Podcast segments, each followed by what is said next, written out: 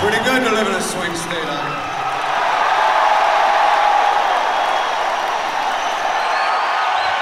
And away we go. You're listening to Live on Four Legs, the live Pearl Jam podcast experience, featuring Mr. Stone Gossard.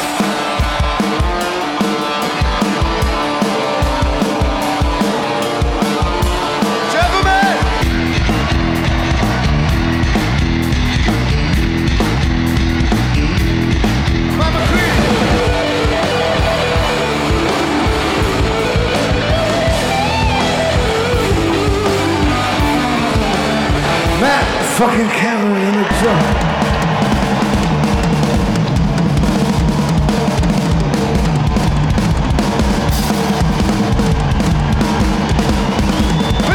Gasper!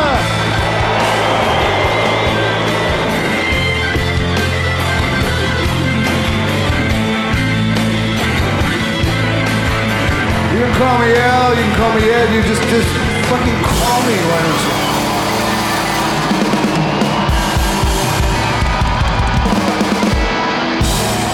Hello, hello again, and welcome back to the Live on Four Legs podcast, the Pearl Jam live experience. Randy Sobel, Matthew Helbig, and our sixth, our fifth and sixth leg, Stephen Mantan is here today. Hello, folks. How are you doing? Hello. Hello, doing good. Steve back in the house. Yes. Very excited, and I'm glad everything is going well. And we missed you last week. Yeah, I'm sorry I had to miss it. Yeah, you you missed three hours of that, and it could have been a lot longer with uh, with all of what you had to say. But that was a fun show, and I think we got a lot of good feedback on that. So, um, um, any anything that did you listen to the? Did you get a chance to listen to it, or I have not gotten a chance to listen to it. School has been kicking my butt this weekend, so I have uh, been nose to the books. So I have not listened to any podcasts, really, unfortunately. smart man? um, do you have before we start on today? Do you have anything? Uh, kind of from the last episode that you want to bring to the table here? Just you know your, you know your lasting memory of it, I suppose. The one I'm sure you guys covered it super well. The one thing I will um, bring up, the one like pretty cool story um, that I wanted to, to mention was uh, our friends Suzette and Sube- and Sibel, um, who we've mentioned I think previously on the on the podcast. Um, we sure have. uh, Suzette, if I remember correctly, actually dressed up as uh, bugs for the show, and uh, Sibel, if I remember correctly, was Satan's bed, and they played both of those songs, which was pretty awesome. Um, so Ah. shout out to those two because that was that was pretty cool. Yeah. so what did you what did you dress up as? Um, I dressed up as a Pearl Jam fan, if I remember correctly. you you went with a Superman T-shirt. I should have, yeah. and a washed hat, a washed color Yeah. hat. Yep.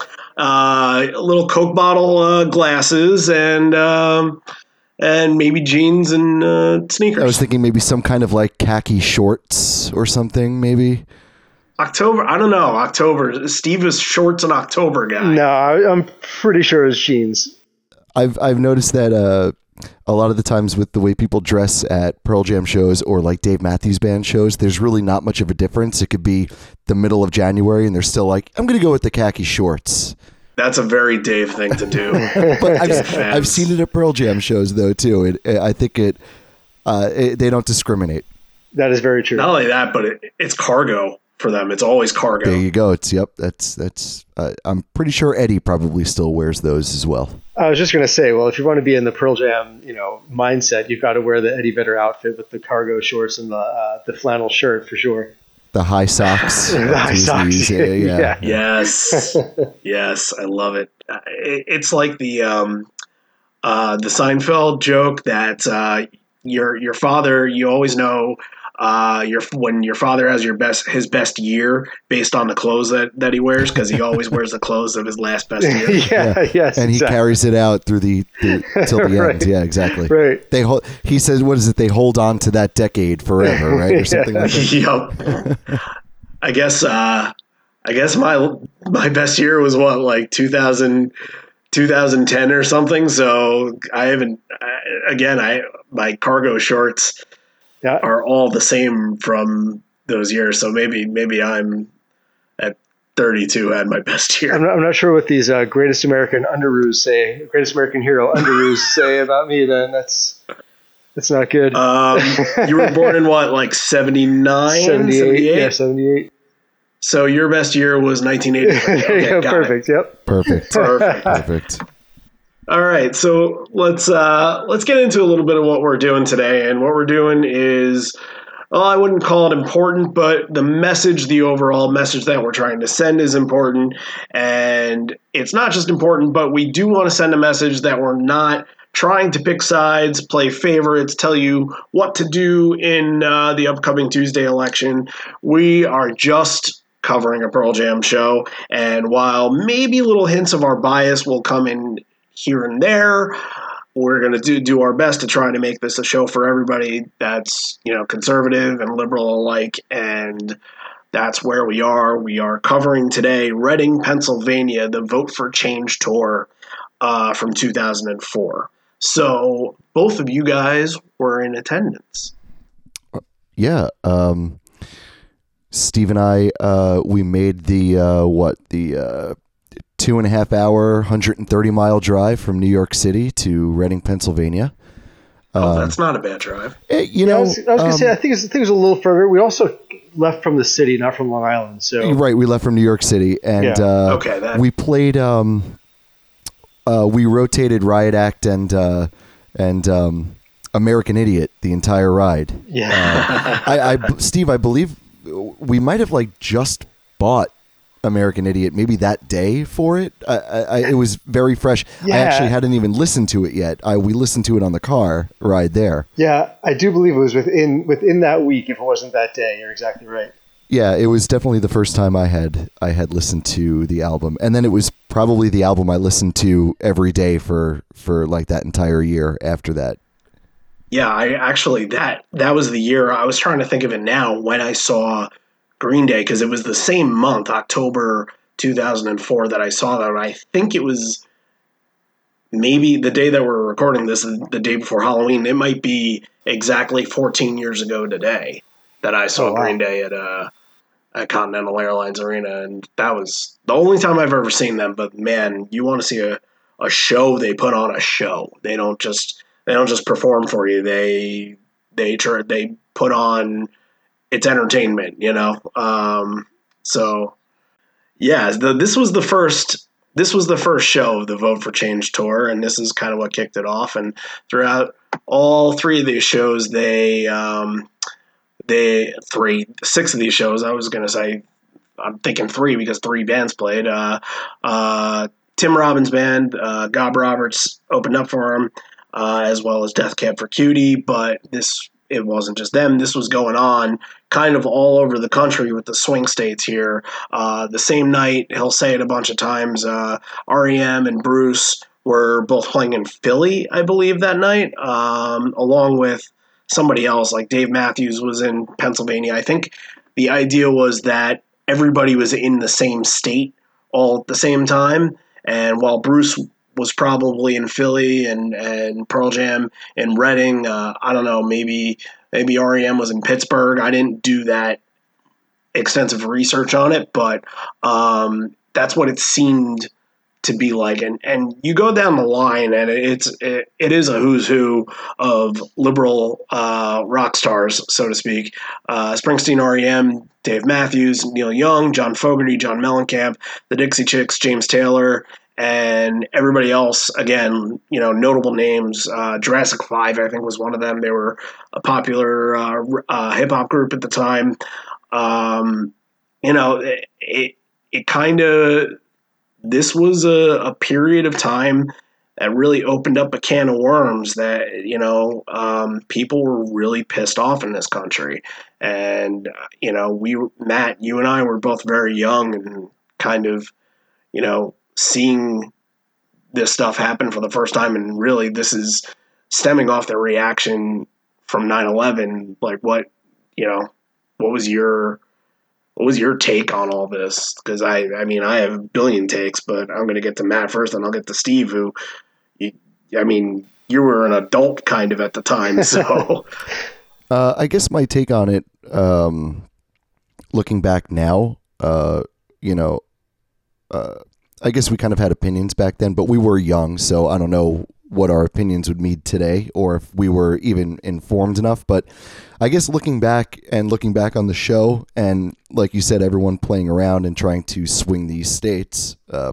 pun intended, I-, I wish it had worked more. Um, uh, so unfortunately, it, d- it didn't. Um, we got a Pearl Jam show out of it, but um, I guess wishing it had worked uh, makes me nervous for kind of the the uh, the condition that we're in now. Um, uh, but you know what? I think I think there might be more people that are even angrier now.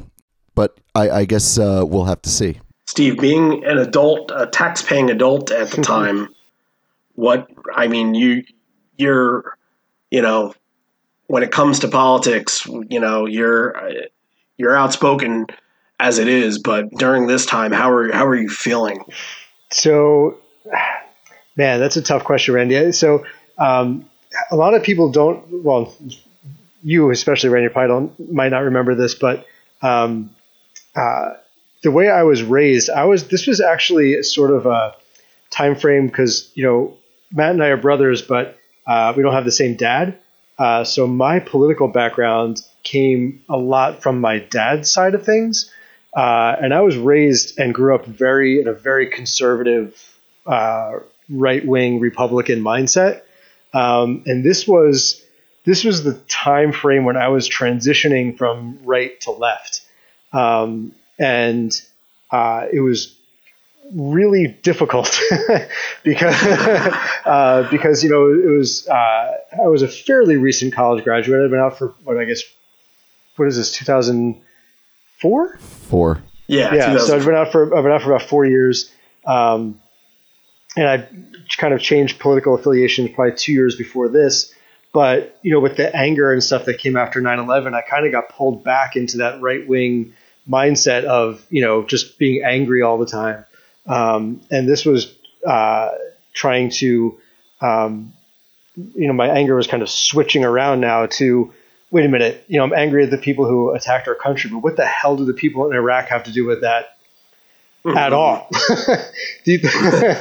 as, as, as, David Cross said in his in his stand up uh, from around this time was those people have fucked with us never, right? Like, like what what are we doing here? We've you know we've completely lost sight of you know what's important, and not only in this like conflict, but sort of as a country, right? Like, you know, we're not protecting people anymore. Now we're just I don't even know you know what we were doing, you know. Um, so it was a it was a pretty tough time uh, for for me to to go through this stuff at this time, and um, I, I, just remember uh, a, a, lot of frustration. Um, but then, uh, you know, it seemed like when they had the, Eddie will mention the debates during the show, but it seemed like there was so much momentum for this for this change to come. Um, that it was as much frustration and anger and things like that as where there was also this like hope uh, that things were going to get better. And you know, Pearl Jam is on our side. Maybe we can make this happen. Um, all of that was going on as well. It was just crazy time. Yeah, and look, I mean, we've been kind of waiting for this moment uh, next week. Uh, we've been waiting for this for two years just to see what will happen. And even in that two years what was going to happen to lead up to this? Were you know were people going to be passionate about uh, about it once this time came along? And and it seems as though i i had never voted in a midterm election before. It was just not something that was ever on my radar. Uh, and this is I, I voted last year I, am not counting that as a midterm, but even so, that was the first time I had ever voted when it wasn't a presidential election. Right. This is the first time uh, I'm going to be voting for midterms and making sure that you know Connecticut has the governor I want and the senator I want. Uh, don't don't mind my dog uh, drinking water in the background. Um, he's he's a little thirsty. Uh, um, I'm just gonna wait for him to stop. He's very thirsty. It's it's cute. You picked a good time to do that, bud. And he goes back to his bed as he hobbles away. Bye. Matt says bye. um, where was I? Uh, yeah, so midterm elections. Uh, you know, it. I haven't even thought about it beforehand, and now that we're kind of in this mindset that we can really change what's going on in this country if it if we don't agree with it, as pertains to to uh, you know not just Trump but everything else around him, and even things like the the Brazilian president that just got elected.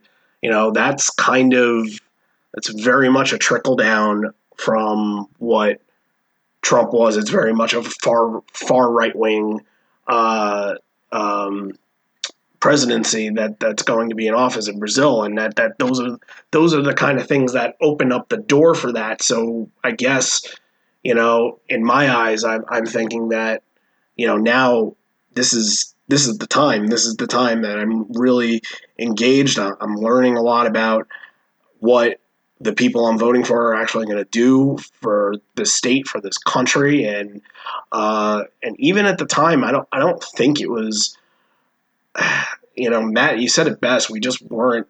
We had the right idea, the right mindset. We just weren't educated about it enough. Um, you know, I came from a Jewish liberal family, and um, you know, my dad did not like George W. Bush, uh, and I heard about it every day. And the more that my dad talked about it, the more I hated the guy because it was pissing off my dad.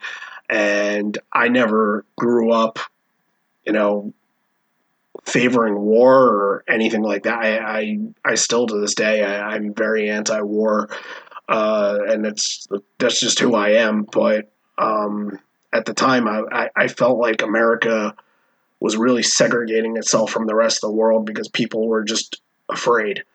Um, you know, I at the at the time I remember going into the pizza place. Uh, Matt, you know the story. I've told you this, and uh, I went in and asked for a slice of pizza, waiting for it, and a guy comes in behind me, and I I can't remember if he was Hispanic or Muslim. He was either or. It didn't matter to the guy behind the counter because he said, "Sorry, we're we're out of pizza for the day." And so the guy leaves, and the guy behind the counter says to me, "Oh, you think I was going to sell to him?" You know, that, that just it it paved the way for that kind of mentality, and that those were the things, and, and it's it's all starting to, you know, that it, it's it's cyclical. It's all it all came back now, and and that's kind of that's where we were back then, and that's sort of kind of where we are now, and um, you know. Eh, eh, say what you want about now, but back then wasn't that great either, you know? So, all right. Um, yeah, this was the first stop of the tour, Reading, Pennsylvania, and this is six states, it's six swing states. So you got Reading, Pennsylvania, Toledo, Ohio, Grand Rapids, Michigan, St. Louis, Missouri, Asheville, North Carolina, and it ended in Kissimmee, Florida. And um, this seemed to work in every state but Ohio and Florida? Or did Missouri not get it either? I don't quite remember. Yeah, I'm not sure. Yeah, Fl- Fl- Florida, Florida, Florida went Florida went blue. Ohio went red in that election. If that's what you're asking. Okay. Uh, what do you Pennsylvania? Do you, Pennsylvania was blue. Yep, Pennsylvania was blue. Yeah. Okay. This wasn't the only thing going on at that time. There were so many other outlets where they were revolting and wanted change. And I, I you know, my kind of outlet at that time, I was really into the punk scene. And uh, there were two uh, albums that Fat Mike from NOFX had put out. Uh, they were um, compilation albums called the Rock Against Bush albums, uh, and I mean it was a it was a who's who of the punk scene at the time, from new songs that were just written for the albums and songs you know uh, you know, popular punk songs from the past and, and present. Uh, and I, I, just remember I, I, had those two albums on repeat that whole time, and that uh, that same month, that October 2004, that was like one of my best uh, concert months I ever had. I think I saw like maybe 20 different bands that month. It was insane. Um, but BB King's in New York, which is uh, has has gone to rest.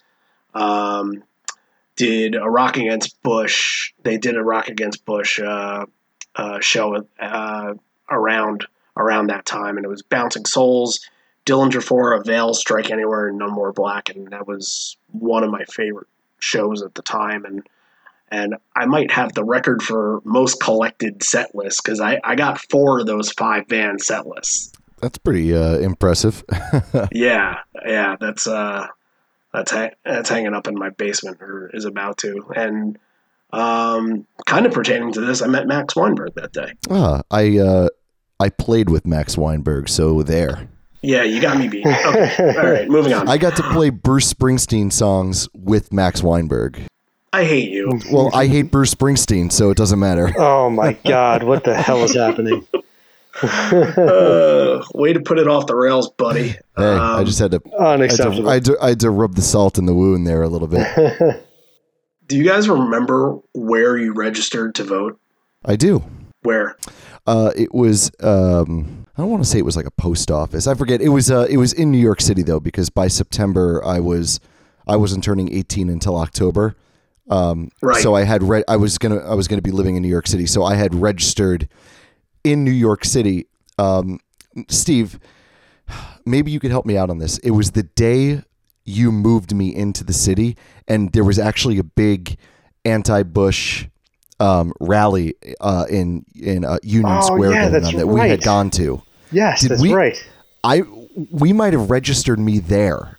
You're right. I think we did. I think so too. Um, I just don't remember the logo. It was. It could have even been at a booth there. Yeah, it was. A, it was a big thing going on. I feel like it was. I feel like it was at a booth. I don't. I don't even think. I think it was like outside of a, like a like a big official looking building. But I don't think we had to go in. I think we just did it outside at a booth.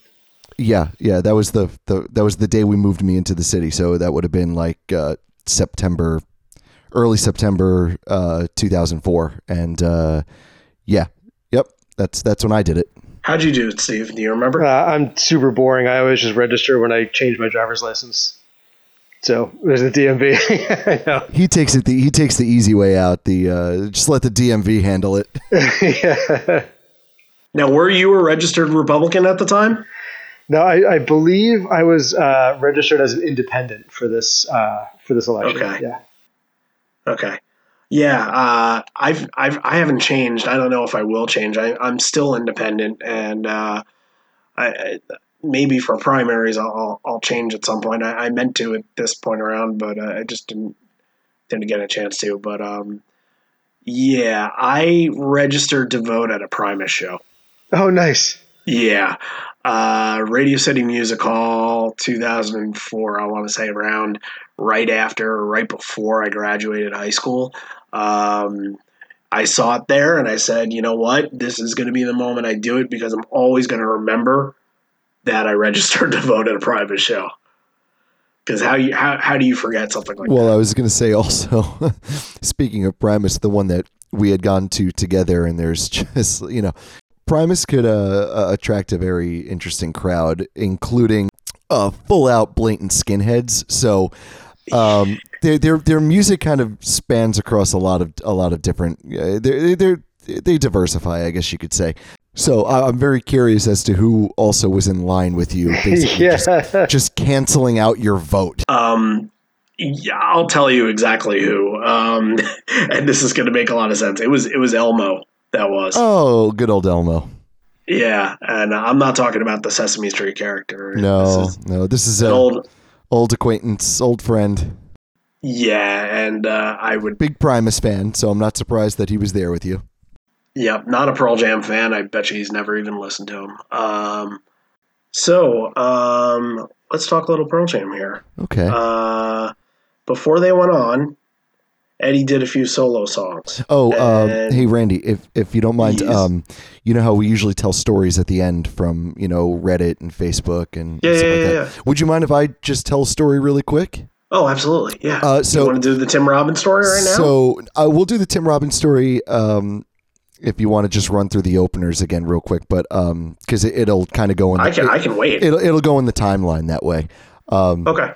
So, Steve, you'll remember this because it was the strangest thing you you've ever seen. we roll into Reading, Pennsylvania, and um, ghost town. I mean, the, there's, there's not even like street lights. It, it's just Ugh. a. It's really kind of sketchy. You know, not saying anything bad about Reading, but it was really sketchy.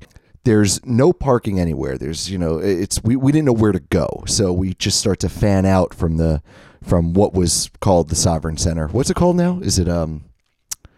They changed the Oh, name. I in- don't know. They changed the name in 2013. Reading Railroad. Yeah, the Reading Railroad, something like that. So we're like, okay, well, we don't. Literally the only thing I know about Reading.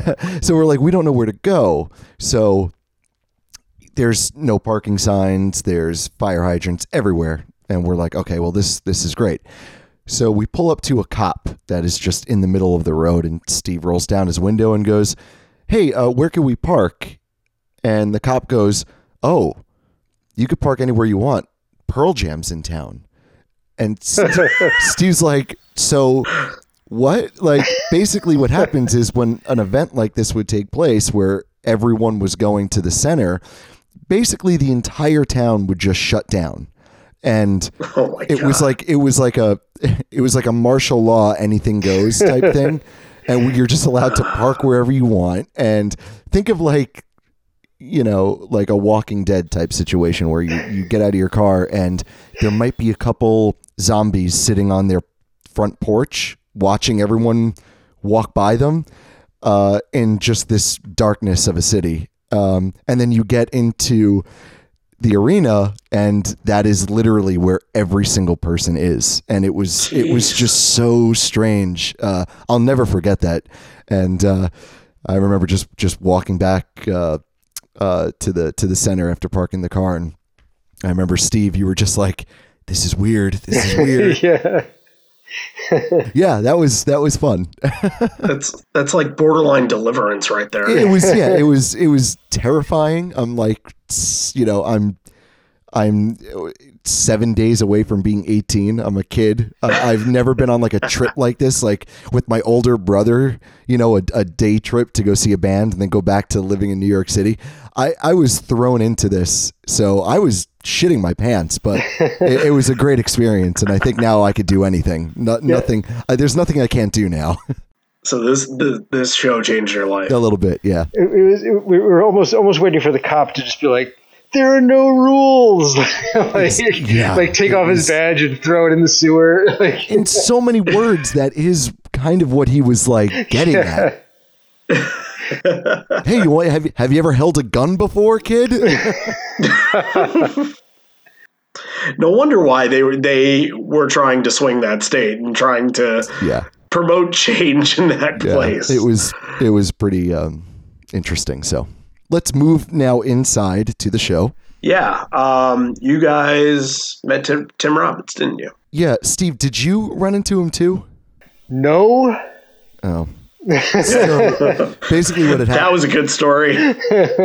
Tell it again. you know, he did his whole his whole thing, and um, Death Cab for Cutie was playing, and their music didn't really uh, interest me that much um, at the time. I have found a wonderful appreciation for him, so I figured this is the time to maybe go to the bathroom, and I walk right out of our gate. I mean, right out of our gate into the uh, the promenade area there, uh, which was kind of set up like a Nassau Coliseum, just like a kind of a circle around.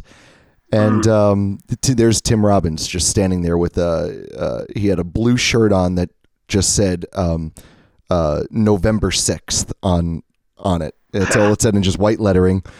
No one was around him. Uh, I know we had an email come in about um, you know how someone had met him also, and there was a crowd, and he was talking to people. When I went out, uh, it was just him standing up against the wall drinking a Pepsi. No bodyguard, no nothing. No, no, nothing, not at all. I, and I just walked past him and I said, "Hey, uh, I'm a big fan of yours, and you guys sounded great." And he was like, "Oh, thank you so much," and that was it. And uh, it, you know, when I, I don't want to bother the guy, but it was it was cool to. Uh, he, it was like he was just there to uh, enjoy the show himself after he had done his thing, um, which I'm sure he did, and because he's a big Pearl Jam fan, and he was, you know, uh, they're they're all kind of in the same boat, and they were all there for the same reason that night. Um, so I was happy to get to say hi to him, and uh, yeah, so that was fun. Do you okay? Maybe I should I should wait to ask this. I want to I want to get into Bob Roberts a little bit because I find it really interesting. It is really Uh, interesting. whole- yeah, I, Steve, I had texted you uh, when doing initial research for this show, and I said, "Who the hell is God? Did they really bring out a Republican senator to the stage?" I, thought it was a real thing. Um, let's get into that in a sec. I just want to, um, real quick. I, I, I think the timeline was that Eddie came out, he played the two songs, then Gob Roberts, then Death Cab, then Pearl Jam. Uh, that sound right? That sounds right.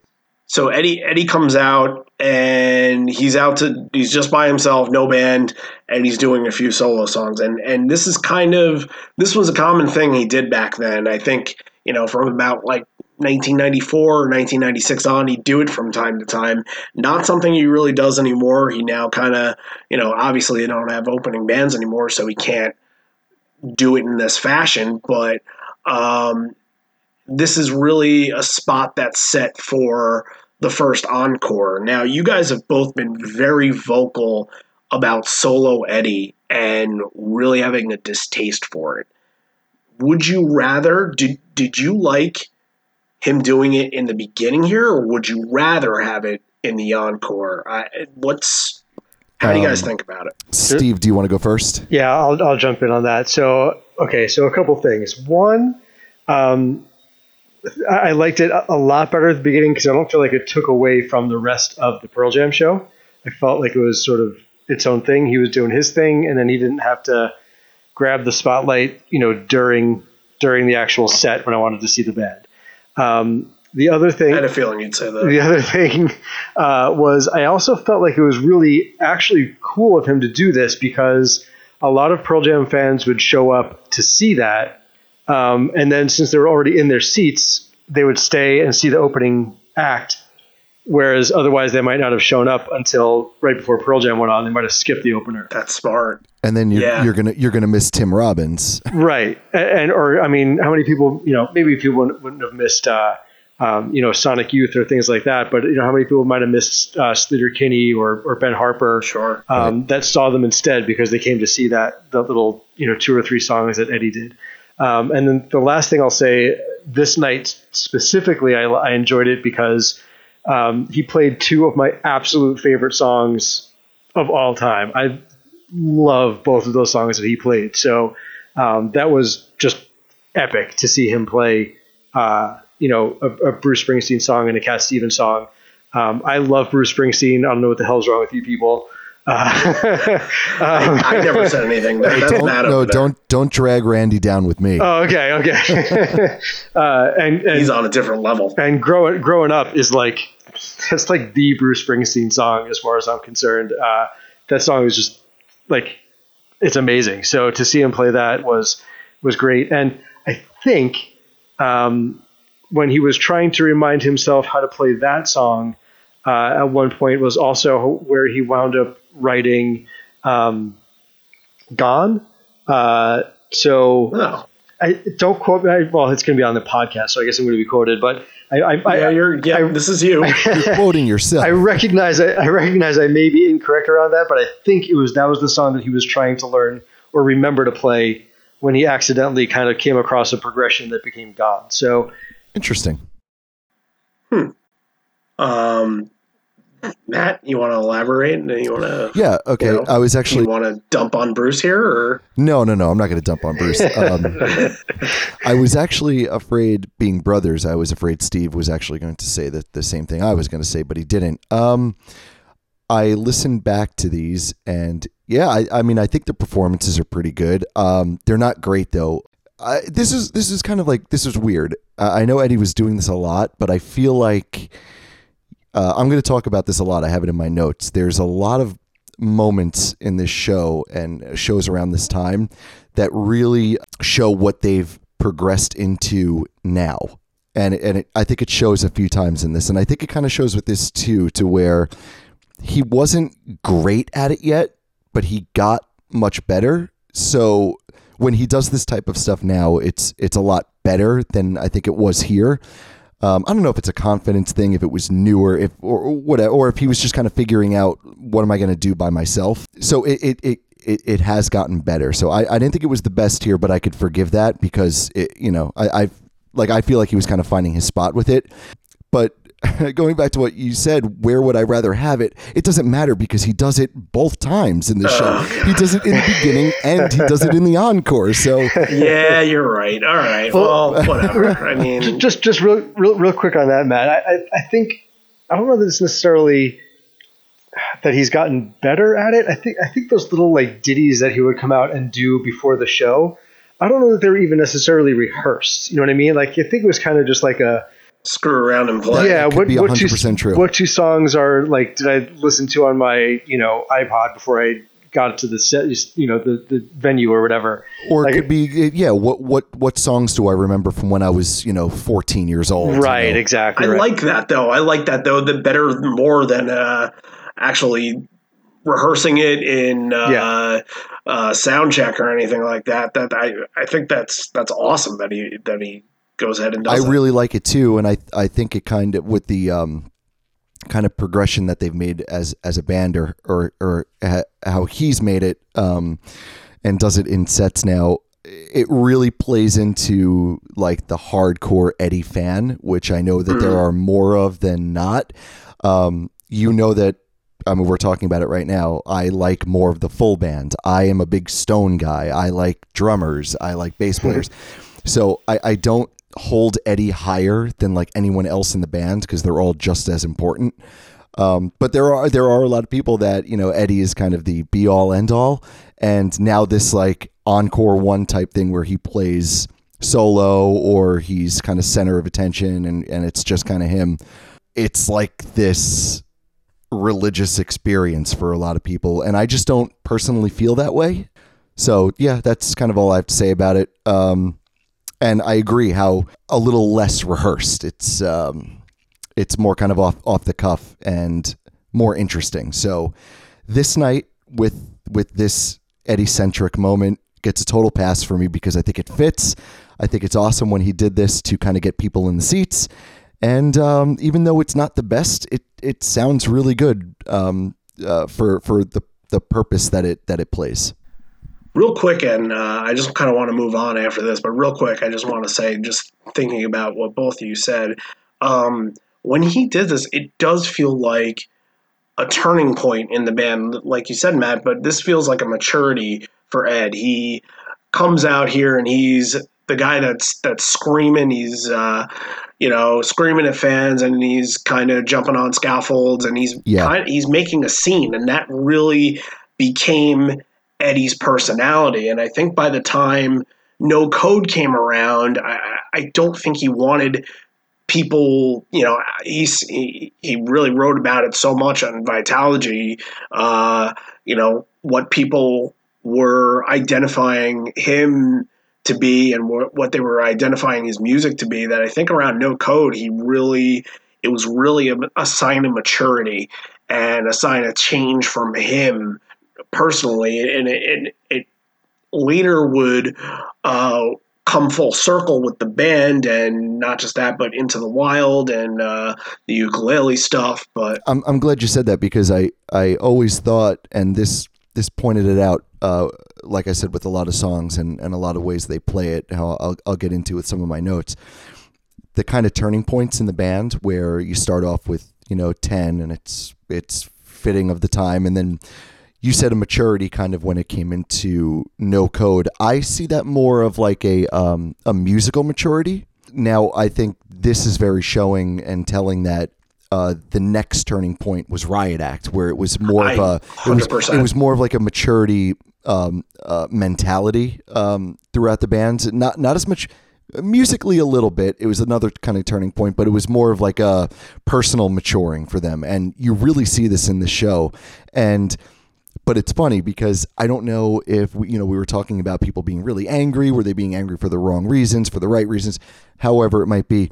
Jump ahead just two years to their next album, which is Avocado, and I feel like that's another turning point, which has kind of um, brought them to this point. So I, I'm I think this new album is going to be the next one. and we're just gonna have to see see what it is. But those were always kind of my points, and this is the this is the riot act point. Um, and there's there's going to be a lot of examples of that in this set.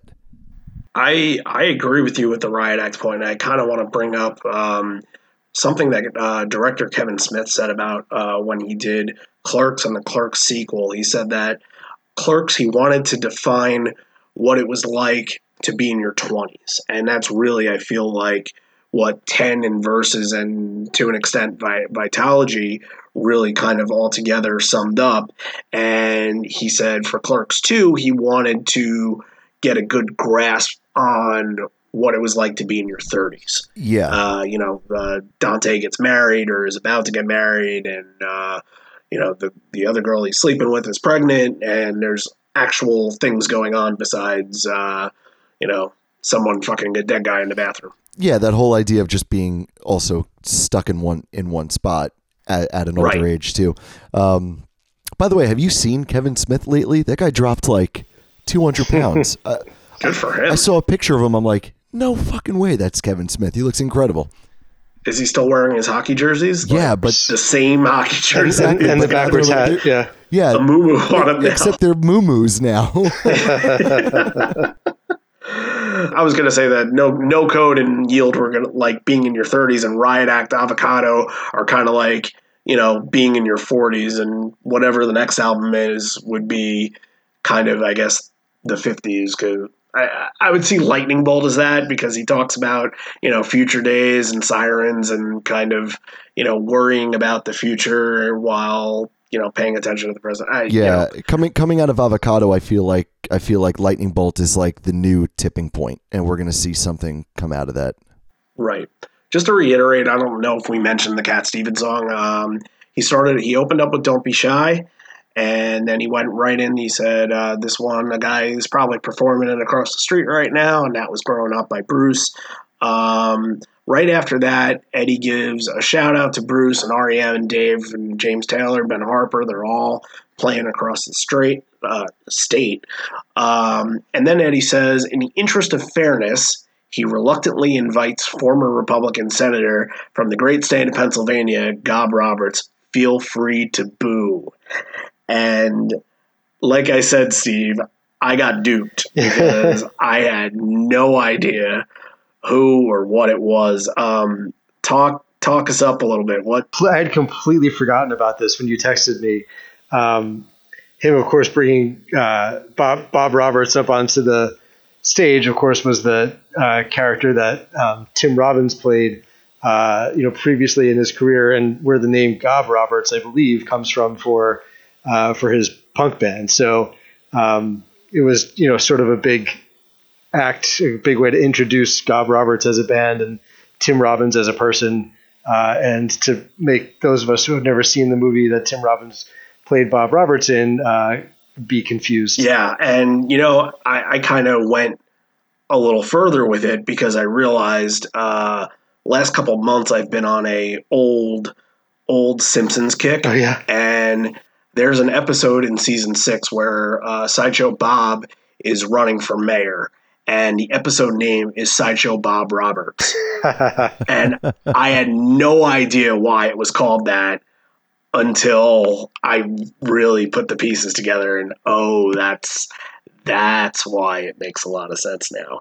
Um, but man, we're we're gonna have to say at some point we're going to have to add Simpsons to the this is not a blank podcast. That's true. Because I think I've I've mentioned them in the last three or four episodes.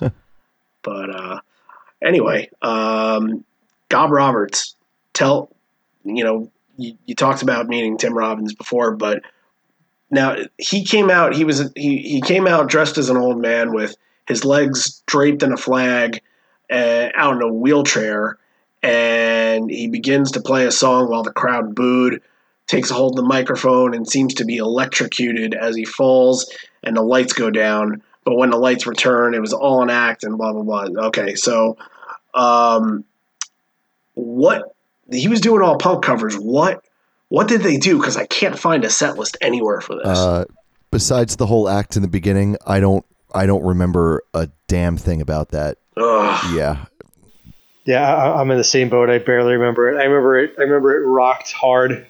Um, and I remember enjoying it, but I, I honestly don't remember what he played. I I mean I remember being very confused even throughout. I'm like, but what? So this is this is the Shawshank Redemption guy, right? Like, I'm, I- I'm not missing anything here, am I? This is so.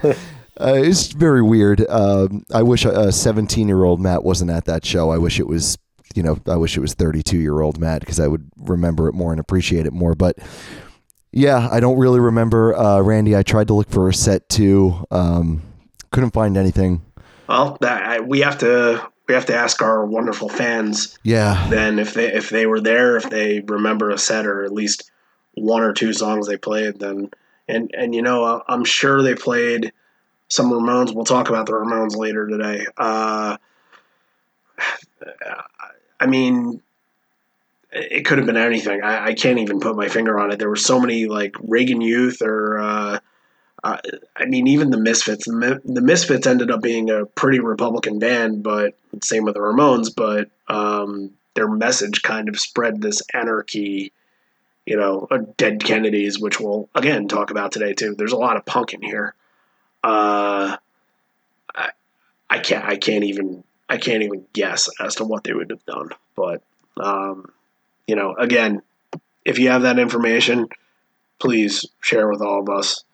Uh, all right, let's get into the show. And uh, they open up here. This is right after Riot Act, so this still feels like a very, very fresh opener. Here's Love Boat Captain.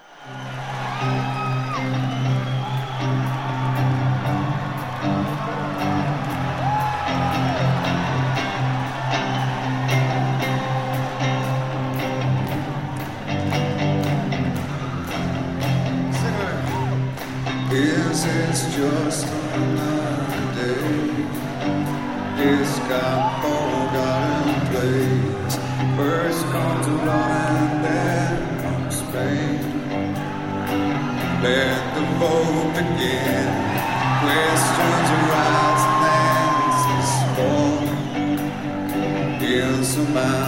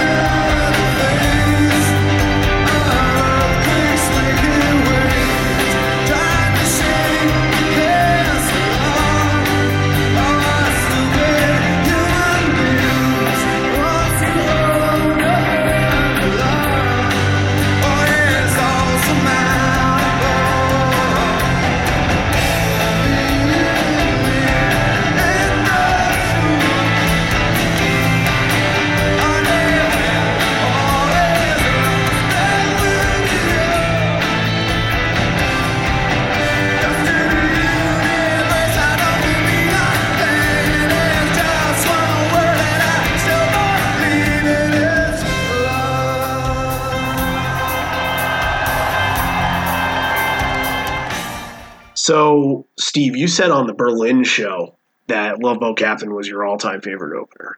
Yep. Yeah, and this was um, this was awesome uh, to see because it, it was like you said, uh, um, Riot Act was still fresh at this point. Um, so to see them open it with this, and then you know, again, I think the reason I, I think I said it on the last podcast, the reason why I like it so much is because it's such a good slow burn to open, um, and like I talked about just a few minutes ago, how we were so everybody in, in the crowd was there because they were pissed off, basically. Um, Yeah. You know, I'm not going to say that you know 100% of the people that were in the crowd voted, you know, voted blue or whatever, but um, probably the vast majority of us did. Uh, and to go into this show with the with the fire and energy that we felt like we had, and uh, you know, just just couldn't wait for it to be November 4th or whatever it was that year, um, November 6th, whatever. Uh, if we just couldn't wait for it to happen, and then they come out and play Love Boat Captain, and it's just this perfect like Oh man, this is going to be great. And uh, Matt, you're gonna love this because there's so many Eddie Dad jokes. You know, Yeah, yeah. uh, referring to voting. So Yeah, except these these were you know, it served a purpose unlike last week's episode where it was the spectrum closing and it was like dude, how did that not serve a purpose though? because they were dumb. They were dumb jokes. It was like these made sense a little bit more to me. Uh, instead of the beat Any- instead of beating the, the dead horse like like last week. Yeah, um, I like this this one because I, I think what I remember from uh, they opened up with this for the Live at the Garden DVD, which is like I think I have that DVD to really thank for my my fandom going from one one way to to the other. Uh, they open with it and they use the line "let" uh, instead of "let the game begin." He says "let the show begin," and that kind of it's it's a goosebump. It's a chilling line, especially that early when they're it, it. It's yet that song is yet to hit its crescendo, and there's still just Eddie and Boom, and maybe like a little bit of Stone in there. Uh, and this one, he says, "Let the vote begin," and that that's got to feel the same way. Like it just gets you really, really excited for what's about to go on. Go on. So Right in the feels. yeah, and the crowd is very strong, uh, especially at the end. And for Love Boat Captain being, I mean, yeah, it was it was pretty. It, it was fresh at the time, but I, I mean, you know, this is a pretty pro Pearl Jam crowd instead of like others that you know, Memphis, so so to speak. If you know Pearl Jam was in town, people would go because they like ten and verses or whatever. Uh, they're gonna sing the deep cuts and I hate calling Love Boat Captain a deep cut, but maybe nowadays it is because they don't play it as much. But it's you know what I'm trying to say here Yes, I agree. that they you know this isn't Jeremy or even Flow they're singing. This is this is like a crowd favorite. It's it's like when I don't know like. Uh, baseball reference. Insert ba- baseball reference here. I was gonna, I was gonna share a baseball reference, but I, I, you know what? I thought better of it because I knew what was coming. Uh, Because you know this isn't a baseball podcast. Thank you. That I, I knew that that was exactly what was coming. Um, they go right into Animal, and I think the crowd is just is absolutely on fire the whole way, and, and it really it really pumps them up. But I don't really have much to say on Animal. Does anybody have anything else with Animal here? Because I'm I'm itching to get to the next song. Steve? no, go for it, man. I mean, it was a great, great performance, but outside of that, not so much. Go for it. Yeah, uh, these first two opening songs sounded really good. Great, because the next song, you know that I've mentioned this song in probably every episode, that it's the one song that if I had to see it right now, I would explode. And uh, it's the first time we're covering it, so listen and love it.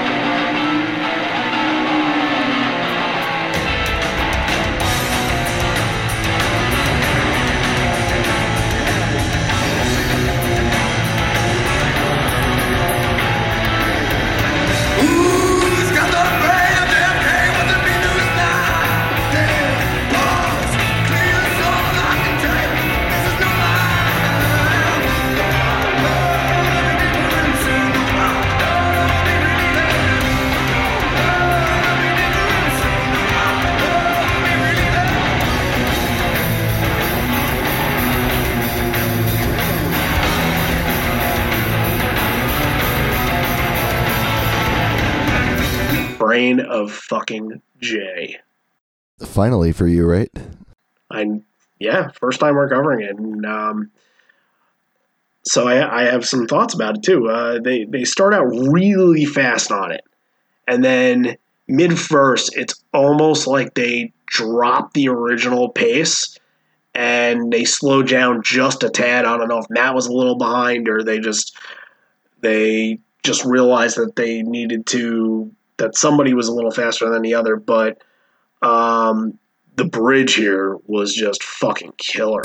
Yeah. Holy crap! Um, so the, the the bridge is really awesome, and I listened to it a few times, and I hear or I, I understand why you might hear it as like a as like a tempo change. How I heard it was I feel like they now this is going to sound strange for this song. I feel like they went a little overboard too early almost for every part. And then what they did was they they dropped back the energy a little bit to really give the ver- uh, the choruses and that bridge that step up above the verse. So so where it sounded like the verse and and the and the chorus and the bridge were in the in the beginning were kind of all on the same level where it sounds like a tempo change. I think it was more them just dialing back in the verse a little bit so they can make the bridge and the and the chorus sound that much bigger. It makes sense. Yeah. I, I Like to keep the dynamic um the dynamics of the song um interesting to where it's not just that- this punk song all the way through to where it's kind of all right, let's here's the verse and now here's the chorus and we're going to hit you with it.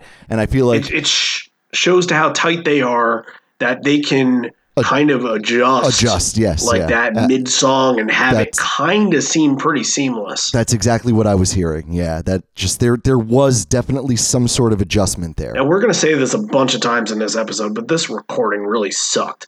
And uh, you really can barely hear Jeff. It it feels like you're listening on one side of the headphones. I don't know if you're hearing more Mike than Stone. You're not hearing a lot of rhythm out of it. It, Yeah. it just feels very bland. Uh, there's there's going to be a song I'm going to touch on in just a, a few minutes that also um, has this problem too. I'll explain why, but yeah, it's there's something starting off early. There's something kind of amiss, um, Yes. sound wise. yes, but it's Brain of J, so all all good in the hood. Um, and Eddie changes the words here. This is second second time in three songs, and at the end he says, "You can make this world if you believe in it." See, it's fitting. Yeah, I agree. Do the evolution is next, and this is the third lyric change that I have here. I run for president and I sing in the choir. But he didn't run for president. yeah, yeah, that, that was probably probably his weak, probably the weakest change. Yeah, yeah. And uh, and to everyone that carries around those "Vedder for President" signs uh, at uh, Pearl Jam shows, can we not anymore? I just I think it's kind of played out. I'm going to be honest with you. Yeah, well, what I don't understand is when they go to like, and you see it at sporting events too, and and you know whoever the the top guy on a team is, you want him for president. Well, what if they want? What if they want to like burn your religion or something? like, what if they hate your religion? Guys, I have a feeling these people are not going to be very good politicians. Stop lobbying. like six years ago when Aaron Hernandez was on the Patriots, did you bring like, and he was good on the Patriots? Did you bring a Hernandez for for president side? Is that too is that too soon? I don't care. Oh, all right. Well, there. you- All right. Randy doesn't care. Uh, I don't know. I, I, I'm just making a reference because um, peop more people will know Aaron Aaron Hernandez than Rae Carruth. So there you go. there. Jesus. Fair enough. There. Fair enough. anything anything on these four, Steve, Brain Brandon J, do the evolution a lot of yield early. No, I, I loved it. Um, they all sounded great. Uh, some of my favorite songs. I'm I'm good to keep moving. I thought it was fantastic. Sweet. And Ed says hi here. Great to be back. And says if they're going to participate in the vote as much as they've been par- participating singing along, they won't have to talk politics much tonight. And that's really, I mean, like we said, the band is, uh, the crowd is really on the band side, and they're just every song they're top notch for. And, and and as the set progresses, you're going to see that there's not a lot of of need to stop and talk politics because the set kind of speaks for itself and speaks for the situation. Agreed. It's a very it's a very different set that you'll probably never see again, but um, it's uh, it's it it's perfect for the night. somewhere in my notes I said this is a festival set if Pearl Jam was playing a festival just for their fans, Yeah. but getting the same amount of time because you have two openers beforehand. So what? They probably went on at like nine, maybe nine thirty. Yeah, it was it was a little later. Yeah. Okay. So yeah, because you gotta you gotta. It's probably the same amount of time as a Lollapalooza, Uh, but Lollapalooza, you're getting even flow than daughter than better man than uh, you know just all of the hits on, hit, hits that keep on coming. But uh, nothing as it seems is the fifth song in, and um, that's sure as hell not a. It, it was a single, but it sure as hell not a hit. Uh, the solo in the opening sounded really flat. Am I right by saying that? Yeah, there's a there's something going on with Mike on on this in on the entire show. Um, Yeah, I agree. there's something Yeah. going on with the it's you know this like like I said, Steve, you you probably agree. Um, even though it was a it was one of the most amazing things to see live. Um, it's like a Nassau Coliseum. If anyone out there has ever been to Nassau Coliseum, uh, the old Nassau Coliseum. Uh, uh, Uh, and- no, the new one too, Matt. Oh, really? I was I was there this weekend. They had mic problems the whole entire show. Well, it was kind of like that, where um, it's smaller than an MSG. It's um, you know almost not a bad seat in the house. You don't really feel too far away from the stage, but the sound is just uh, it, it's atrocious. So this is kind this this venue at least back, uh, uh, you know, in the early two thousands, it was like that.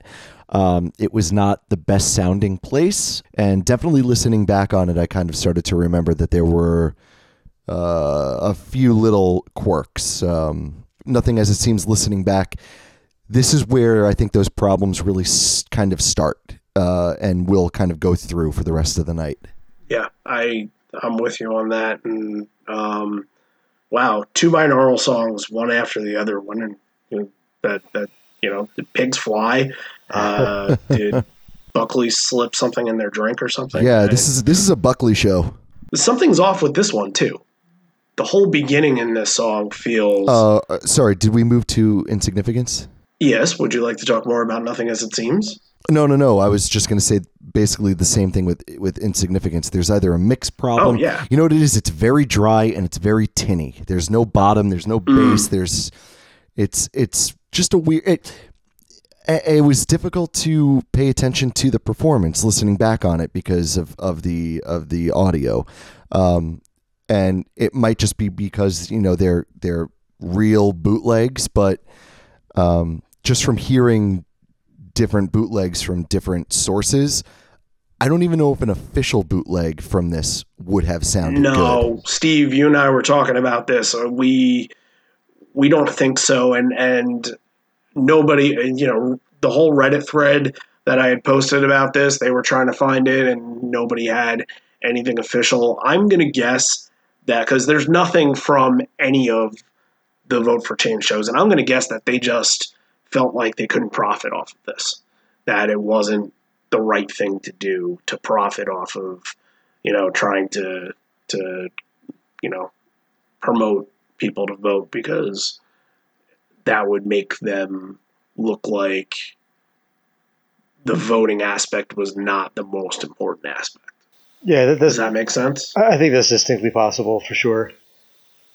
But and then and then to Matt to Matt's point, I think even if they even if they had had an official bootleg, the sound in the place just in general was so not great that I don't know that you were going to get good sound. You know, even even with better you know recording equipment or whatever. I just Right. I just think it was a bad mix and Yeah. and um you know if there's a bad mix there's a bad mix it's everything's coming right out of the console there and you know they're not going to be spending they don't they wouldn't spend a lot of time on you know mixing these things these bootlegs came out rather rather quickly uh so yeah uh, you know if it's a bad mix in the house you're probably not going to have a great official boot um at the same time I thought maybe this might have um, been a, a good opportunity to you know, use the proceeds um, for something Sure. election wise. But Yeah. you know, at the same time, it was a quick tour. It, it was a tour that was also it, it's down to the wire. There's, you know, you, what are you going to do? Sell these bootlegs after the election? There probably there might not have been enough time, even if they were going to be donating or whatever it is. There it could be a million things. who knows and and and maybe if we get to the point in two years where you know it's a vote for change two uh, i'm hoping for tours every day of my life no no matter what but um, i would be very happy with a vote for change two tour um, maybe at that point they kind of go because they'll do this sometimes. They'll release stuff from the vault, so maybe they'll do that Right. kind of as you know a connection with it. Um, but anyway, insignificance. Um, we had it in the last show, and I think this is a better spot for it here. Kind of you know earlier in the set rather than right before the close of the first set. Uh, and while the song really did not kick off how it should have kicked off. It, it's it finished really strong. Um, Yeah, still I- it's still a great song.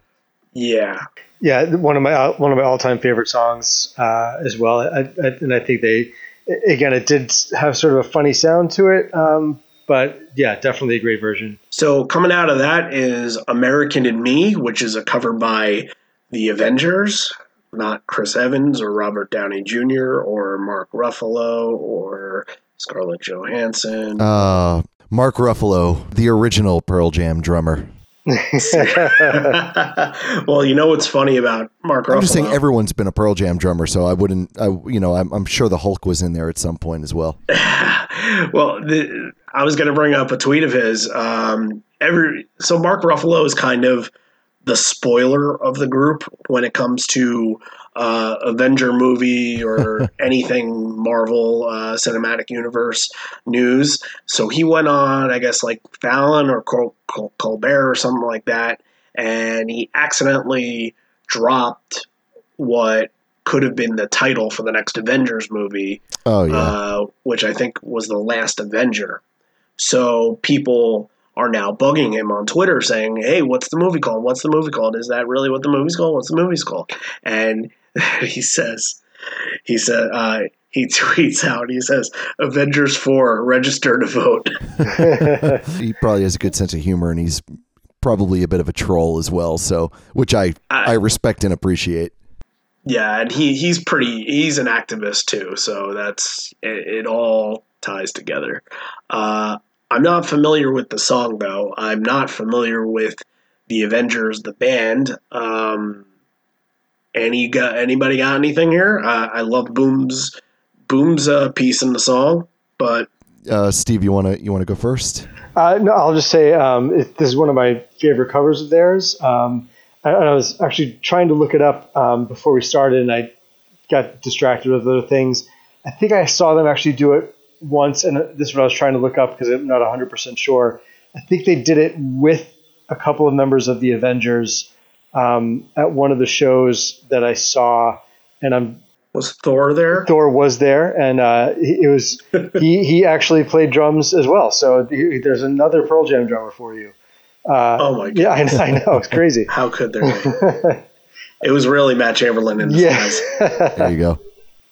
but uh, no, I, uh, definitely one of my favorite covers of theirs, and uh, a great version. I actually will disagree. I I think uh, listening back, I I think it sounds kind of shitty. Um, really? Actually, yeah, I, I I don't think it sounds good at all. But Wow. this is not a Never s- mincing words. this is not a song that has to sound good. Well, yeah, Um, it doesn't it doesn't have to be perfect. And um, so I'm I'm gonna s- I'm gonna switch it up on you again. it's kind of why I really like it. yeah, it's it's why I like it. So, so I'll, I'll amend my original statement a little bit. It sounded, it sounded the way the song is supposed to sound. Like I don't think it was a, um, you know, like perfectly mixed or you know perfectly, uh, um, you know, timed song or whatever you want to say about it. But it sounded like a punk song, Yeah, you know, a punk yeah. cover song should sound. That's why I thought it was such a good version. Yep.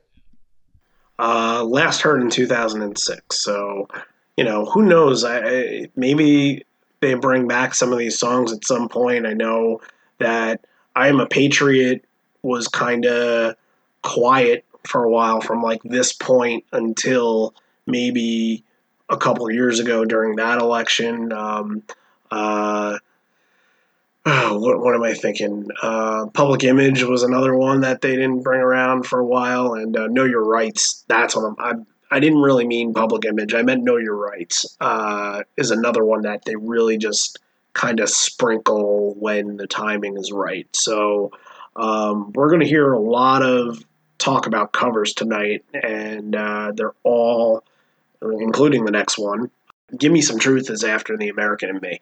Uh, and I love this song. I love this. This is one of my favorite John Lennon songs, and it's a sneaky good cover of theirs. Uh, you know, they don't really play it often. Uh, it, it's the last time it was played was 12 years ago, and only 16 times overall. But uh, you know, th- and this one is just again, it made sense for the time then, and it makes sense for the time today. Well, yeah, I mean, just proving that uh, John Lennon is timeless. You got no argument for me on that one. Okay. um, now, Steve, we we uh, we talked in Berlin. We talked about how both of us are not a fan of this next song live, but we're gonna play it here because the reason why I'm not a fan of the song is because they don't play it exactly like this.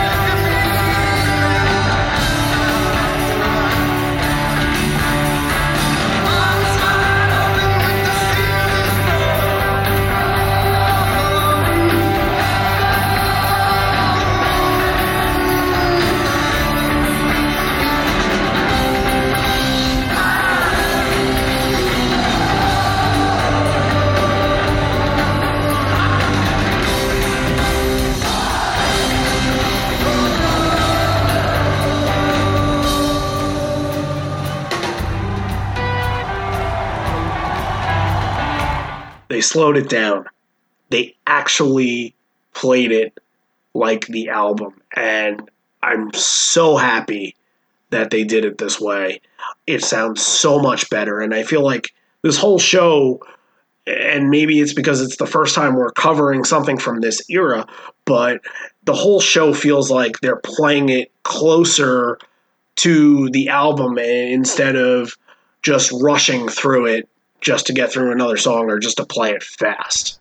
Um, so yeah, I wrote this down on my notes. Uh, first, I'm going to say, um, I can't, I can't get behind wanting to hear songs played exactly like album songs. Um, I there needs there needs to be something about it, and "Given to Fly" is a is a perfect example of that. I don't.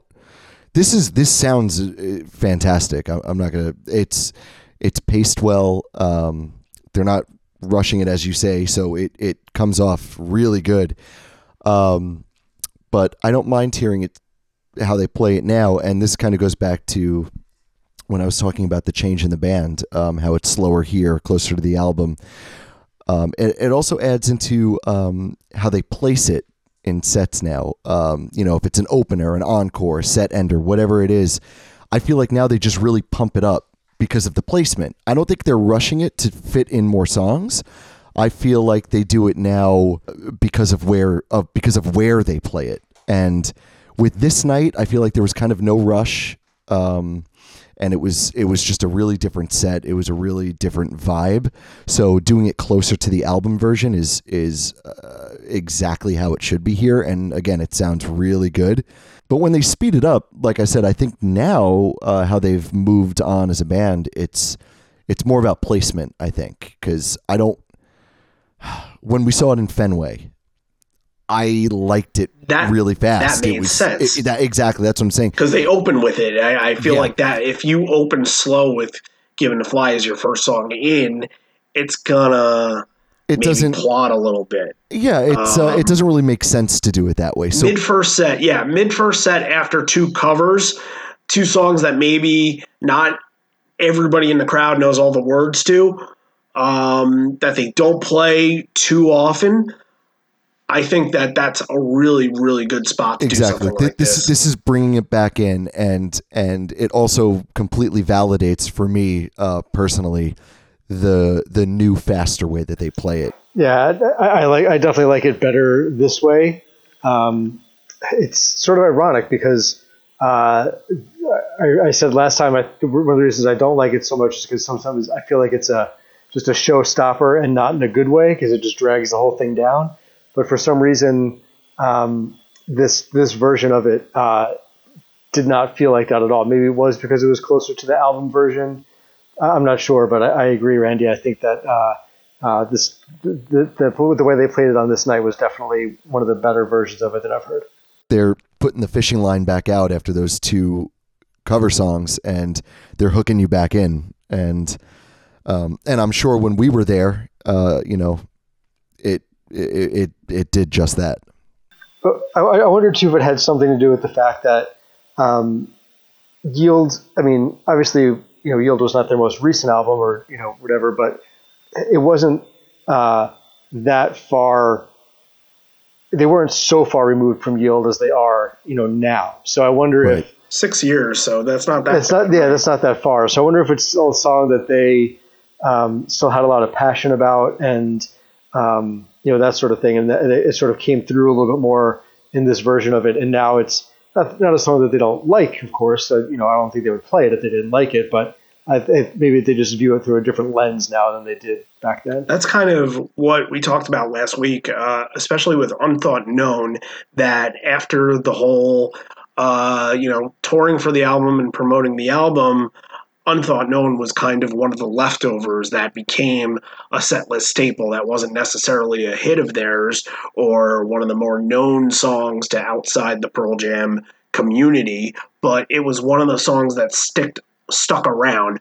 Um, and I, I see, you know, from Avocado, Severed Hand was like that for a while, and uh, um, Life Wasted was like that, even though Life Wasted is a little more popular. From Riot Act, I, I would say, um, you know, uh, You Are was pretty popular for a while and would be heard in a lot of set lists, like Insignificance and Grievance from from Binaural, kind of the same way. So, uh, yeah, I, this is Given to Fly is probably that song from Yield that was kind of gripped onto as the years went on, and, and you know it makes sense. Yeah, it also shows uh, the the evolution of the band again. How you know there's no more opening acts and they're speeding up songs. This uh, even flow, a lot of things are sped up because now when you go see Pearl Jam, it's like it's an event. And listening back on this show and listening back on some of the older shows as well, they've really amped it up even more now because they know that this is this is like a yearly event for some people and they're just I mean, they're just maniacs now. You know, uh, not that they always weren't energetic, but it's it's insane how much they've ramped it up to now. Especially listening to a show like this, which is a, a, a lot um, a lot more subdued. They're getting older, but I mean, look at their shows. It's, Right. Yeah, they have to play big stadiums in order to, you know, get everybody in. And this one is a small stadium and a small arena in Reading. So it's such a different mentality. Especially back then, I feel like they're still at this point, what, um, 13 years as a band? Maybe 14? Or, you know, to 1990 would be when they started, but 10 came out in, in 91. So they're still, it, it, they're in the teenager phase, and now they, they've kind of, at this point, they're very much matured, and they have a fan base that kind of ranges from, uh, you know, people that are executive board members for, I don't know, for high powered law firms and, and, people our age, Matt, and people Right. uh, that are in their 20s and, and it kind of there are so many more fans and it's just you see all the time on the boards they always you know, there are people that show off their kids saying, "Hey, my kid got really into the song and he learned how to play it on guitar," and it's a 14 year old kid who is learning Pearl Jam, and I, I feel like it's a generational thing that the generation that it really started with, they're now all the same age as Eddie and Stone and the guys, and they're they're bringing it into form like this, and it's just it's now considered to be for all ages, kind of like how you know other band, you know maybe maybe the Who was just seen as a teenager 20s band and in the 60s A band's for the for the riffraffs, you know. Yeah. Pearl Jam fans are riffraffs, but Uh, but no, but you know what it does show? It shows that even in their, uh, you know, what you could still call the, you're right, like the teenager type years of their career was that their fan base was already uncontrollable, you know, uh, in growth, growth wise. Uh, right. That Right. even then, the growth of the fan base was getting out of control. Given a fly, right? We're, we're done with that. We're going to move on to Half Full, a Riot Act song. Again, like we said before, Riot Act is fresh. And we really talked a lot about this during Memphis. It's a bluesy, moody, pissed off, uh, politically charged uh, song that really fits in well with the set list. I think they played it at least half of these Vote for Change shows. So if please feel free if anybody else has anything on half full. If not, we can move on to the next one. Uh, I just wanted to say it, it fits the song perfectly, half full, because it's like this song is like half full for me. I feel like the performance is really good, and again, it it, it just it sounds like shit. So this song is half full for me. I want Okay. I want the full cup. I want the sound to be great with the great performance, but we well, at least you're an optimist, yeah, and you're not saying half empty. it, exactly. See, I didn't even have to think about it. I am a half full type guy. Yeah, I- I'll, I'll just say this is a, a song, another one of those songs that I definitely prefer live over the album. Uh, the album version, I think it's a great song live, and I, I kind of get bored with it on the album version. I yeah, I guess I I have a problem with the way Riot Act is constructed as it is. I think it's way too many songs. Yeah. Uh, I don't think Help Help or Get Right should be on the album. I think they should have been, uh, you know, on Lost yeah, on Lost Dogs. Um, And I, I- I just think it, it's it's it. They should have done a better job with it. I think that songs are misplaced, and we can get onto that at, at a later date. But that's that's just how I feel. Uh, moving on, we have a live debut here, and uh, let's play it for you, and we'll talk about it after. This is a Lost Dog. That was a binaural outtake, one of you know like 50 binaural outtakes that ended up on Lost Dogs. So uh, here's the second track off of the first album of Lost Dogs, Sad.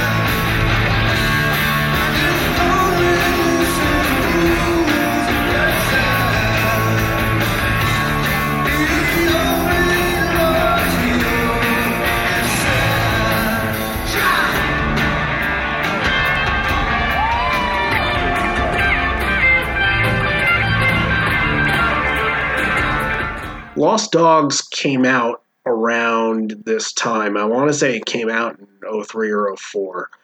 Uh, so when it came out, and, and that's a lot to digest, a lot of B sides to go through. So with the first time this playing it, ha- what Steve, you go first. What did uh, how'd you feel hearing this for the first? Were you excited to hear this one, or Yeah, I was actually super stoked to hear the song. I, even before Lost Dogs came out, I think I had downloaded "Sad" from like on Kazaa? like the Kazaa, yeah, some, one of those. That's what that's exactly what I was trying to think of. Yeah. Uh, uh, so I, I, I had been listening to the song even before Lost Dogs came out, and um, when he when he went into the intro of you know this is one of the outtakes, I was like secretly hoping that this is the one it was going to be, and uh, when they played it, I just I went mental. I was so excited. Did you know this beforehand, Matt? Since No, Lost um, was pretty fresh. Yeah, no, I uh, you know I don't I don't remember this exact moment at the show. Um, I'm positive in this that when they did start to play it, I had no idea what it was. I, I guess I could I could say I'm happy that I, I was there to see it, even though I don't really remember it. Sad is one of those. I might have touched on this the last time we talked about it. I think we talked about it with um, Brooklyn Night too. Sad is one of these really weird songs. It, it goes either way for me. I could I I'll, I'll really like it, and then sometimes I won't care for it. Um, I like it here. Uh, I like debuts. I like where it sits in the set. And then sometimes there are other times where it might have been written on a set or not played, or it might have been in a uh, sound check or whatever. And I'm like, you know what? I liked how the set moved uh, enough without it. But here, I, I really like it. This is a this is an example, and I'm glad I got to I got to see it live. Um, I just wish I I just wish I could remember it, so I'm kind of sad about that. I like how you added that in. Yeah, Um, that's that's your dad joke for the day.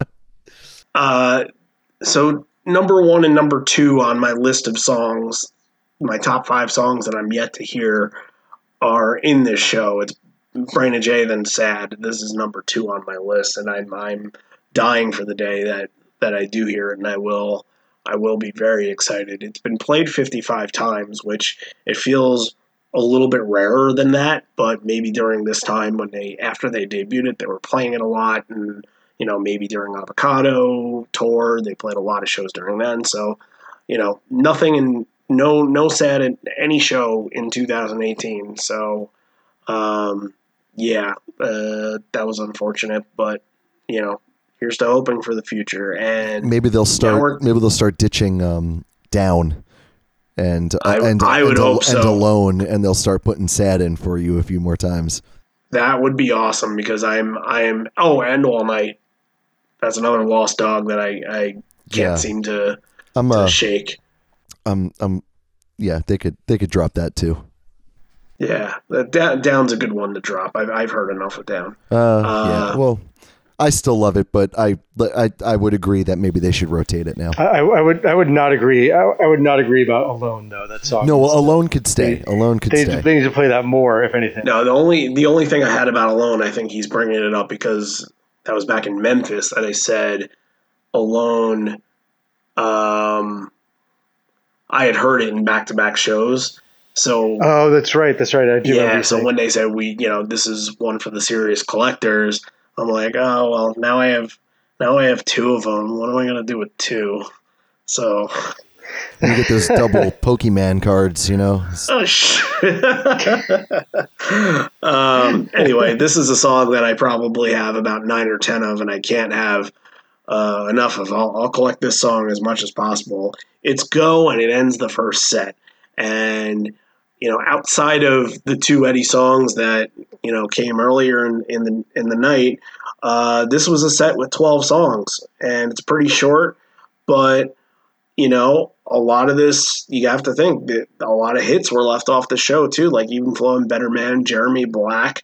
Um, this is not Uh, uh, no corduroy. yeah, that I, I that was weird. Yeah, no corduroy is that that's a that's a strange one to me. you know, you know what though I- in this set though when you when you step back and look at it uh, corduroy It has a different demeanor. It- It's a different demeanor. Corduroy almost seems out of place in a set like this. It's uh, a lot of those songs just don't seem like they're going to work, even though they're the biggest ones, the ones you expect to hear, especially in a short set like this.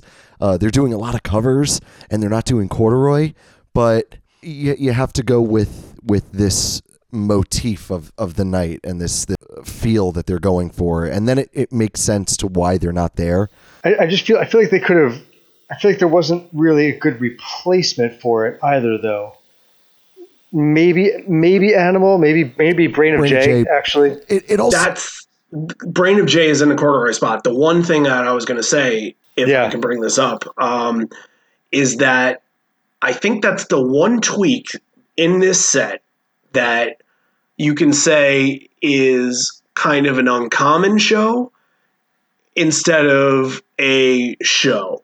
And what I mean by that is if Corduroy was in that Brain of J spot, it would feel like you got more of those hits because Corduroy's there, Given to Fly is there, Go is there, Animals there. Those are songs that are pretty consistent, but you take Corduroy out of the equation, you put in Brain of J, and then you have Love Boat Captain, Half Full, a couple of covers, Sad as a live debut. It seems like a pretty uncommon show, and it feels more special that way.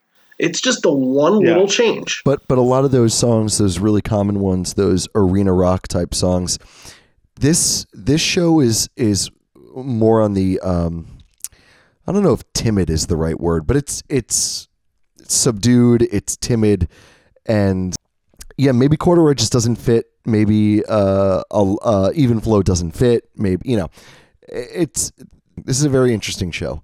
Yeah, and uh, like we said, Go ends the first set, and uh, I'm to read everything here because encore number one, we're not going to play any of what Eddie's going to say. I'm just going to read my notes, and then if we want to comment, we can. Uh, Ed says he wants to sip wine before he speaks, says it's nice to drink wine with your friends. And the tour is a number of phone calls disguised as a tour. You think all of the people you shared music and nights and experience with, and you wonder what they feel and how they're thinking.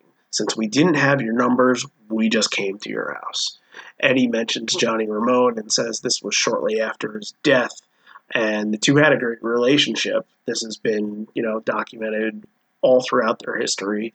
Uh, they were very, very good friends. Um, by the way, Ed, Ed talks to a crowd member, and I thought it was really funny because at this point he's like, "I can't hear you. I I need a better connection on a cellular phone," and I just like the way he says it, Uh, cellular telephonic device, right? Because he at the time he's he's saying it as like a, "Ooh, you you're such a special person with a cell phone." Now he would have been like, uh, you know, need a better connect. He wouldn't even say cell phone. He would just say phone. It's you know, exactly. It's yeah. just moving into my new place this week, we, you know, set up the cable and everything like that. And they're like, oh, did you order a phone package? I'm like, no, who the hell has house phones anymore? what, house phones? You can text me. Screw you. uh, anyway, to go into this for, uh, Though Johnny was a hardcore Republican, they were able to talk and disagree and find common ground. And this election isn't about hate, it's finding the best way through all of this. We're voting on behalf of the earth.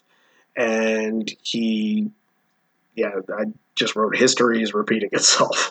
Um, talks about participation. yeah, it's a it's a it's a bit of a deja vu happening. It right now. really is. But, you know, those who don't learn from history get this. Uh, talks about participation keeping it alive, and you hear a lot of banging on a metal scoreboard there, and we'll get into that from a comment from a fan later. Uh, talks of hope that soldiers can come home safe and how our world here needs to be better, and that's why everybody should participate in the vote. So he asks if anybody's undecided, and this is, this is pretty funny. Undecided is very dangerous. People with mullets, that's indecision. Do I want it long? Do I want it short? Says there are a lot of indecisive people in Canada, and that's the only thing that looks bad about Canada these days. and then he thanks the fans for taking his phone call. About to play, he's out by himself, by the way, no band. Um, and says this is for all the rich guys who love it when you don't vote. And man, is this song ever if you needed this song at any time, this is now. This is at this point now that you need to look at this song and see how relevant it is. Uh, off of the third, the third binaural song, geez, this like you said before, it was close enough to yield. This is only four years after binaural, so Yeah. we're getting uh, you know Eddie Uke here, and uh, here's soon forget. Sorry is the fool who trades his soul for a Corvette. Thinks he'll get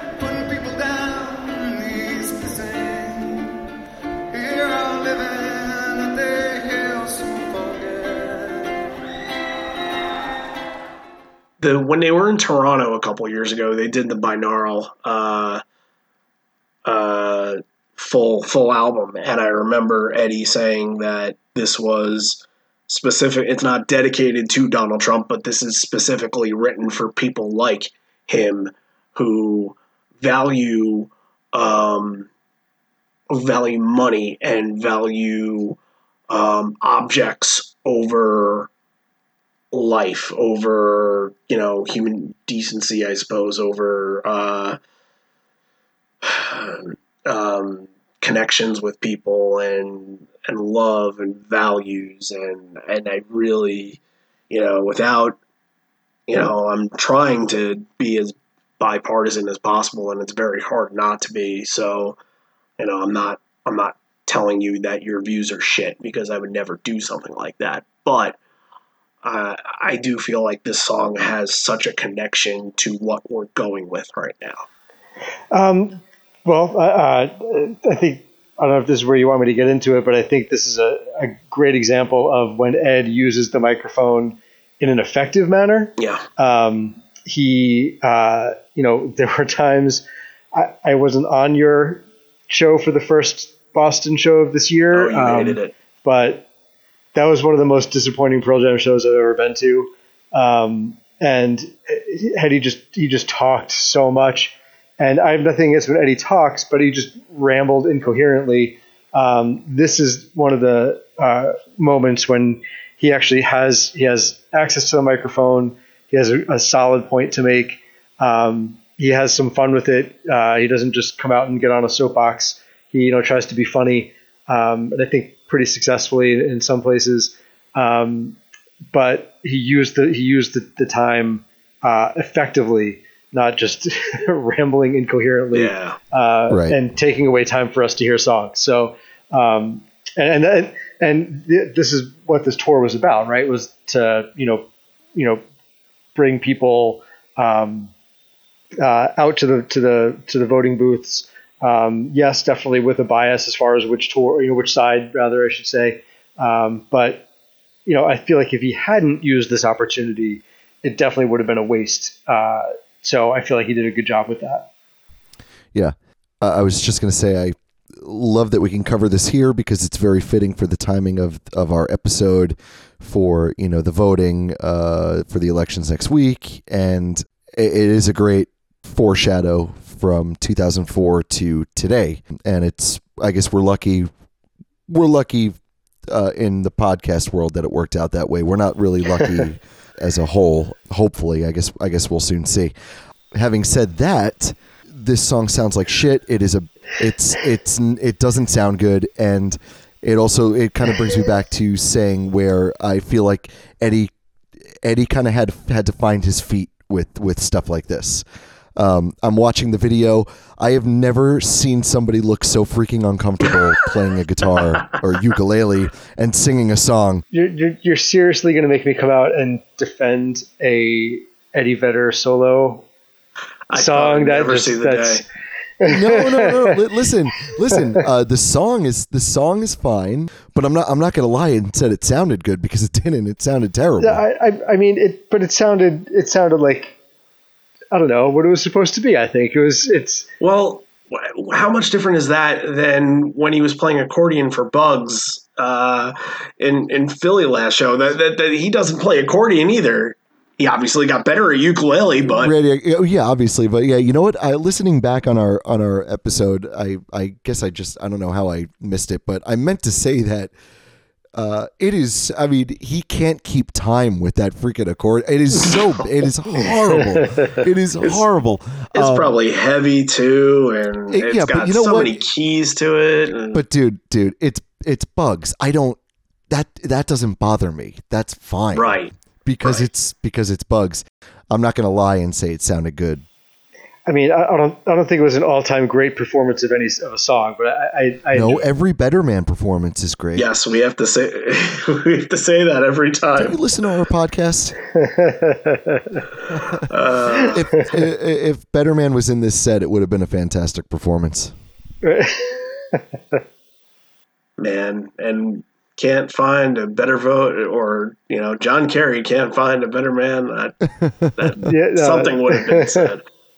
They did. That was, a missed opportunity. Maybe, maybe on one of the other shows in this tour, maybe in Michigan or something.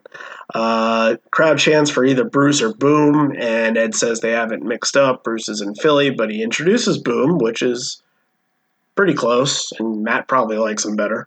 I will remember. Um, this is this is a memory that will always stick in my head. This this woman was sitting next to me, and I don't know if it was a boyfriend or or a husband, uh, but you could tell who the who the Pearl Jam fan was and who was just kind of along because his girlfriend or wife had an extra ticket and she was nice enough to bring her boyfriend or husband.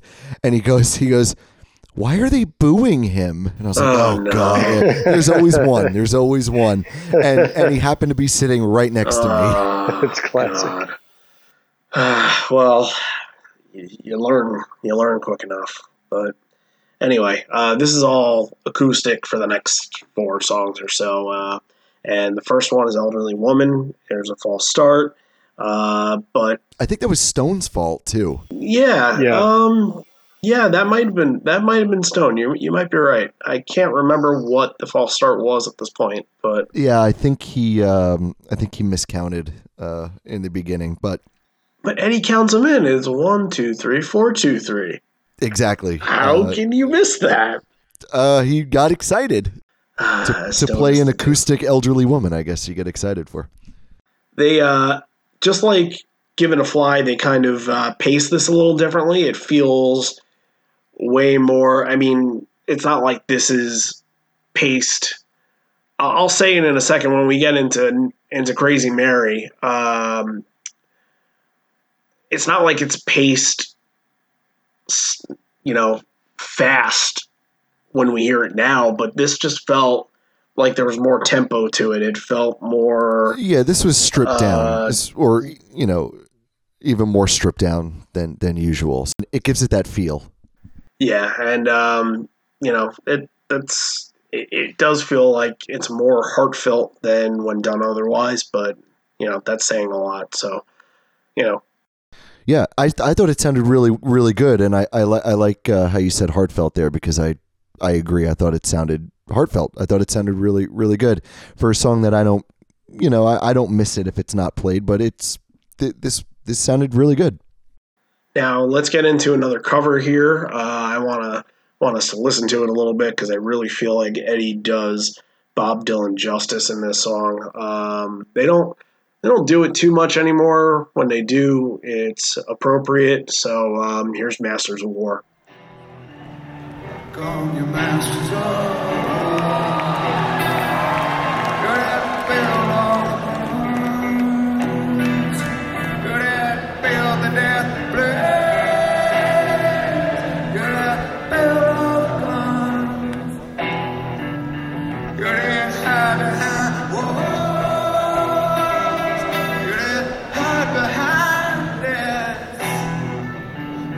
Just want you to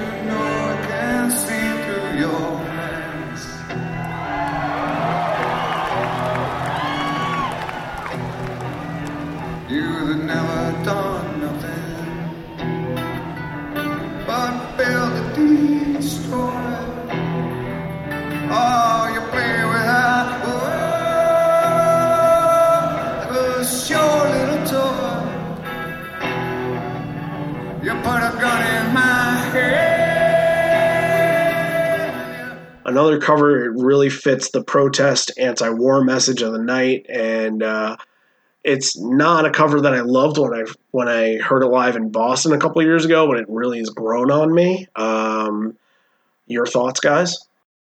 Steve?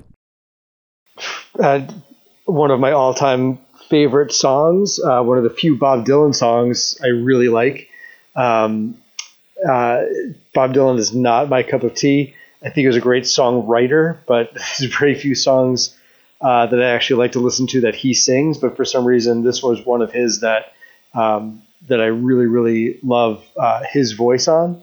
Um, and uh, I think you're right that uh, Eddie does a great job of matching the tone, uh, you know, spiritually, if you will, not necessarily the, the, the musical tone, because of course, you know, no one can really sound like Dylan. But um, and then uh, it's funny that they, they kind of like lose, they get like totally out of sync at one point in the song, which is uh, the same thing that they've done uh, with the song at, at, at other shows uh, as well. So I, it's weird that they keep doing the same thing uh, with the song, and then they kind of do the same like rhythm to get back into the swing of things to get resynchronized, and then and then Eddie starts singing again.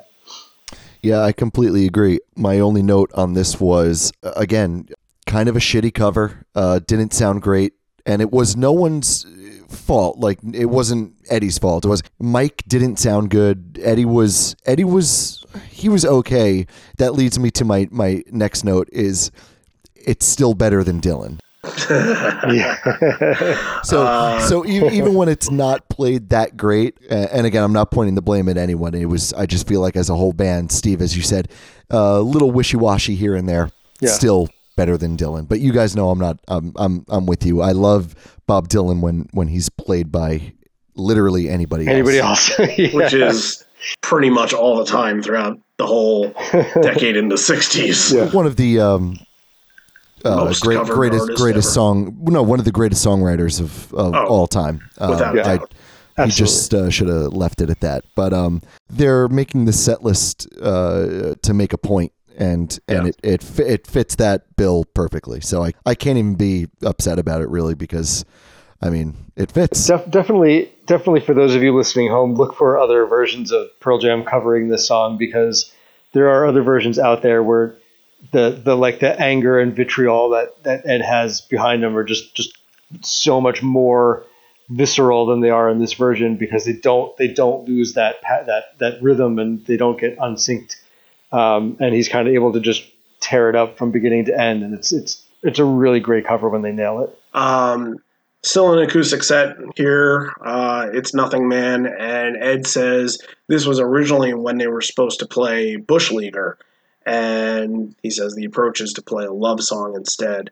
Um, man, I thought they they would end up playing Bush Leaguer at all of these shows, but uh, it didn't happen. Um, is it too obvious? Does it feel like it's kind of overdoing it by doing Bush Leaguer and, and you know uh, is it not needed because the message is is clearly sent? Um, I don't think they're uh, they're a band that really cares if it's overdoing it. You know, you you talk about a message being sent. Um, you, you might even say this whole tour would be overdoing it. I mean, they're really Well, plugging along here. You know, um, so I don't think doing one song um, would would uh, cause people to feel like, oh, wha- like whoa, whoa, dude. You know, what are you doing? Um, oh no, they're they're they're putting on a George Bush mask. How dare they? Right. So, um, yeah, I, I don't know. I don't know. It's uh, I'm not sure. Um, again, another one. This one feels slower than normal. Um, I'll get into the stats on this one another time. I just want to move on. Um, but this was the only time, uh, the 60th time they played it. So, uh, which doesn't feel right looking at it today and how heavy this is in rotation today. But okay, so here, next song in is Crazy Mary, which is another one that they played in Boston that they're playing at this show. Um, and now it it's such a longer version, and I you can replace the lyrics in this song to from "Take a Bottle, Drinking Down," and this is how I feel for almost the whole set. Like you said, it's a little subdued. Um, you can change the lyrics of the song to define what the show is from changing it from "Take a bottle, drink it down" to "Puff Puff Pass." Okay. I, am I am I right on that? Is it more? Did did he change the lyric to that? No, I. This is my thing. I because I, I, think it's just a, Oh. a slower pace. It's I got to be honest with you. I I'm I'm I'm kind of confused. Steve, are you confused? What uh, am I? So you're saying you're saying you're saying if he had changed it, it would be fitting for this particular show? Uh, I guess I didn't explain that well. Uh, You know all right. what? You know what? How about how about this? It, it certainly would be fitting for this encore one. There you go. Okay, I, I- I'm saying the whole set because we were talking about giving a fly before and the kind of how the pacing was subdued, and if you were to change the lyrics from "Take a bottle, drink it down" to "Puff Puff Pass," that would define kind of the subdued mentality of this show. Uh, I, I, I can I can see where you're coming from. Yeah. All right, now now we're on the same page. It might have needed two explanations. I think um, it would uh, it would definitely work for encore one. It, it's a it would yes that would work there for sure. This was such a long version. This was like if Crazy Mary was in In-A-Gadda-Da-Vida. yeah. Um, this is closer to kind of like you know their recorded version, a little slower. Again, I don't think it's about them purposely speeding up songs. We've talked about this before. You know, if they're trying to fit in more songs, or if they're just trying to give this really kind of eventful performance now with each song. But again, I think it just adds to the progression of the band to where they were to where they are now. Uh, maybe they were playing things a little closer to to tempo back then, and you know they've moved on to now you know speeding some stuff up. It's not that big of a difference, but it definitely is closer to how they originally uh, performed it. But it, it sounds good. Another one of my top songs to hear live from them, and uh, it's a good one. Anything, Steve? Uh, uh, well, um, no, it's it was one of my favorite covers for a long time. Uh, I- I'm, I'm kind of at the point where I could take it or leave it. It's great when I hear it, but if I don't hear it, I'm not super disappointed. Um, yeah, I'm more on. I I love hearing it, and I think that this version was awesome because it just it felt like such a a chilled out version of the song. And again, you know, it, it really the longer version really felt like you know if you were if you were stoned listening to this, and I, I said stoned, not stone, uh, listening to this, you know, Hey, either or. Ex- well, it, maybe it's the same, yeah. Uh, just kind of spread out on your couch, you know, listening to it on vinyl. You'd you'd be you'd be having a, yourself a, a good time, just enjoying the vibes. I think it really wraps up this encore one too. Yeah, I agree. Uh, I mean, it literally does because it's because of of where it is. But uh, I, I mean, it's placed well. right. Uh, Ed says he hopes the other guys playing the vote for change shows are having a good time because they obviously are. And says last night's debate was powerful stuff. And trying to keep things things fair, he'll play this next one to the back. I don't remember the debate, but I think you mentioned it before, uh, Steve. Uh, I I don't remember anything about the debates, Yeah. but yeah, I, I, I remember this vividly. the The first debate was kind of like a, um, was kind of like a toss up as far as who did better. The second debate, Kerry just freaking trounced Bush, and it was just like, like no, no one's gonna vote for this guy. There's no way anybody could possibly vote for, you know, W again. Um, Kerry made him look just like look like a fool, uh, and we all know what happened. But but for, for but for this one night, you know, having watched that debate and then going to the show, it was like this this high of yes, we're finally going to get get some change and get get things back to where they should be. Um, yeah, You know, it wasn't since his father, uh, George Bush Senior. Um, it, every time somebody has faced an incumbent, they've they've lost since then. Uh, Bob Dole, and then uh, then John Kerry, and then a couple years ago, what's his uh, face? Mitt, Um, Mitt Romney. Mitt Romney. Thank you. Yeah, who's running for governor or senator in Utah this year. Um, uh, yeah, so hopefully things kind of revert back to You you know where you know what I'm saying. You know where I'm going with this. I don't need Hope, to. hopefully, hopefully we can we can break break a trend. Yeah, that that's that's that's the best way I can say it right now. And we're not breaking a trend of uh, of us hating Last Kiss, are we? Because screw this song, right? What my favorite song in the world? maybe saying maybe me saying screw screw Last Kiss is going to make me lose a couple fans. Maybe it's not. Maybe it's gonna. You know, Here, I'll, I'll I'll try to bring them back for you, Randy. I like Last Kiss, especially when they play it, especially especially when they play it to the back. that's Uh, what they were doing here. What? having having sat having sat in the back behind the stage a few times when they turn around and play Last Kiss. i- It's fairly cool. Again, it's a song that I if I'd never heard it again, I would not be terribly upset about it. But uh, it, it's it's a it's a pretty cool thing when they play it when they turn around and play it to the back. Wow, Steve. Um, I feel like I need I need one of those Tim Allen. Uh, I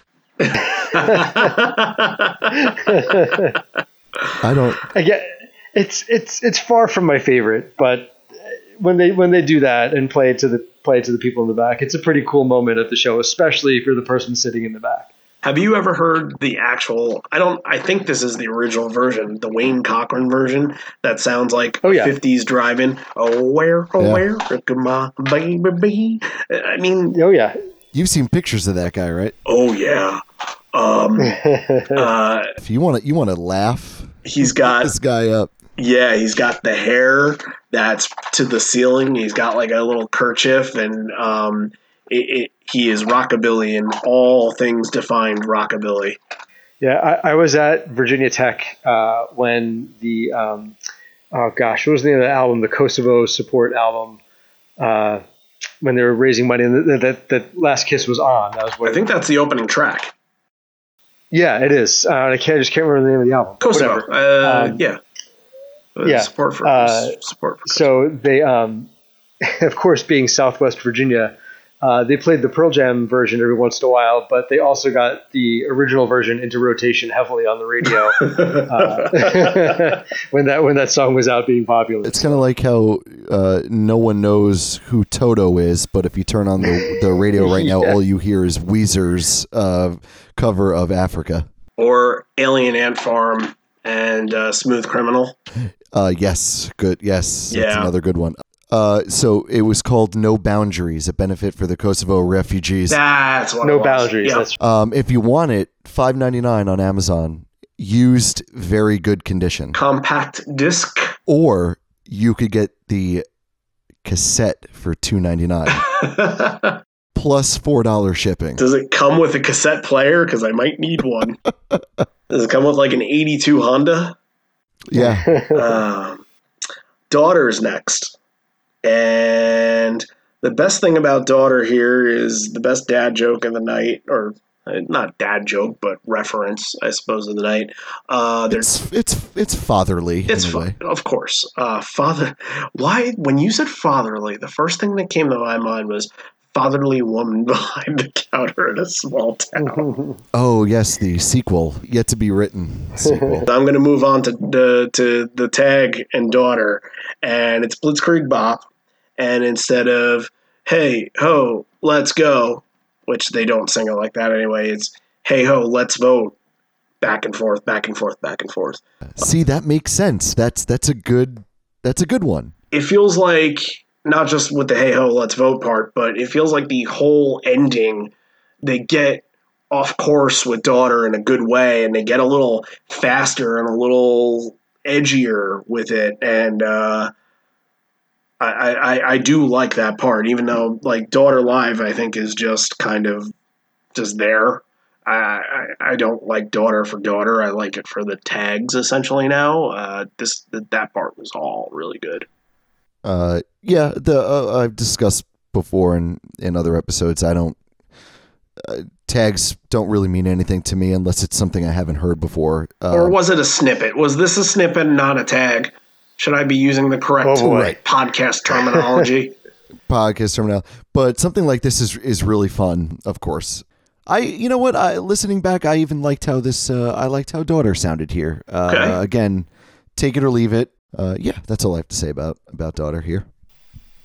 Yeah, I, I thought it was a great version. Uh, song I, I enjoy quite a bit. I do like the tags, but um, I don't think that they're needed for me to enjoy Daughter. I, I think it stands well on its own. Uh, the next is another cover, and it's another political cover, uh, Dead Kennedys classic. And I actually never knew that they did this before researching this set. It's only been played eight times in their history from 2004 to 2005. And uh, just like uh, Eddie did a good Bob Dylan, he does a good Jello Biafra too. Um, Mhm. And the original, this song was originally written in the 80s when uh, uh, Ronald Reagan was in office, and you know a lot of the same, you know, mentality. I think it was way more of a conservative country back then, uh, but you know there were a lot of people that that really uh, didn't didn't like the the Reagan pre- presidency either. Even though I, I remember old bosses that came up to me and just said, "How is Reagan not have a statue in Washington D.C.?" And I'm just like, ah, because he's an actor. Ah. so, and yeah, look, I'm not making you know that people love Reagan and you are entitled to love Reagan if you'd like, but the um the words and lyrics of the of the song that the Dead Kennedys wrote were when Cowboy Ronnie comes to town, and this was changed to when Cowboy Georgie comes to town. So I really like that part. Yeah, I like how they kind of they brought this back and tied it into a, a modern day uh, uh, version. Matt, what was, what was the name of the bar that we used to go to? Uh, it was on. It was like Lexington, Lexington and twenty something. Uh, God, it was like it was like down the stairs. Uh, do you, you don't you don't remember the bar I'm talking about? No, I can only think of telephone and Ryan's. No, there was another one. It was it was uptown a little bit further, um, and they they had right around the same time they had uh, uh, they did like stand up comedy, political stand up comedy, and like spoken word stuff. Uh, and I saw Janeane Garofalo there. Uh, oh yeah, we, we we've both seen Janeane Garofalo like a hundred times Yeah. in the city. yeah, no, but I mean like I saw her perform there. Okay, Um, and uh, Jello Biafra also performed. He did some of his spoken word stuff, and I forget if it was right after this or right before it.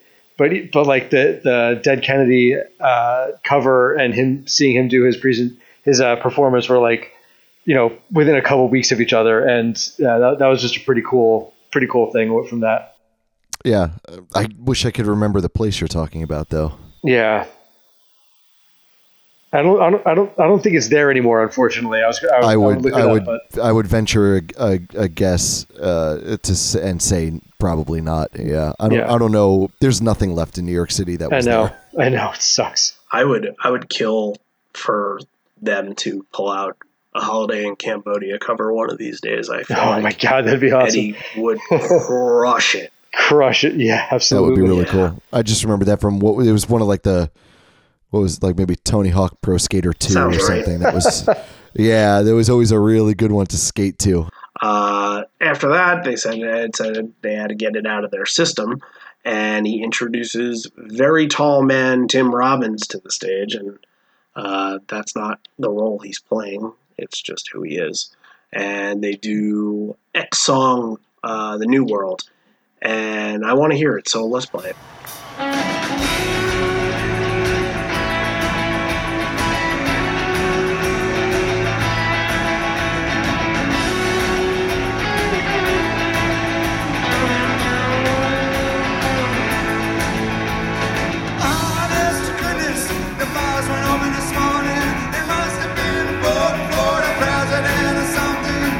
You have a quarter? I said yes because I did.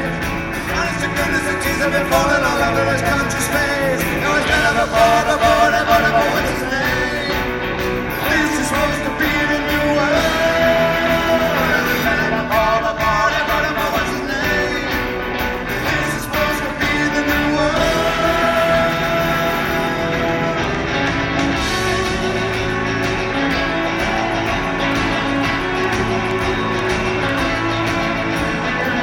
This seemed uh, this was kind of their every night thing when they were with Bob Roberts on this tour. They played this song with Tim, and um, I I love this song. I think it is so soothing to me. I think just the rhythm of it and the vibe to it is just it's it's very sing songy and it just very I guess it has that like classic folksy vibe with like a little bit of like catchy punk in it and I I guess if, if that's the best way I can explain it um you know I I really do like the sound of this song.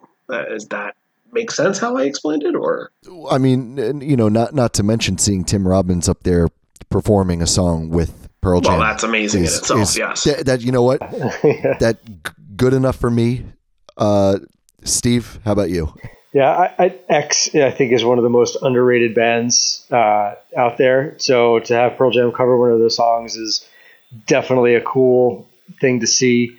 Um, you- and then to have them do it with Tim Robbins, of course, is just just adds that little bit of extra awesomeness to it. So I thought it was a pretty cool moment.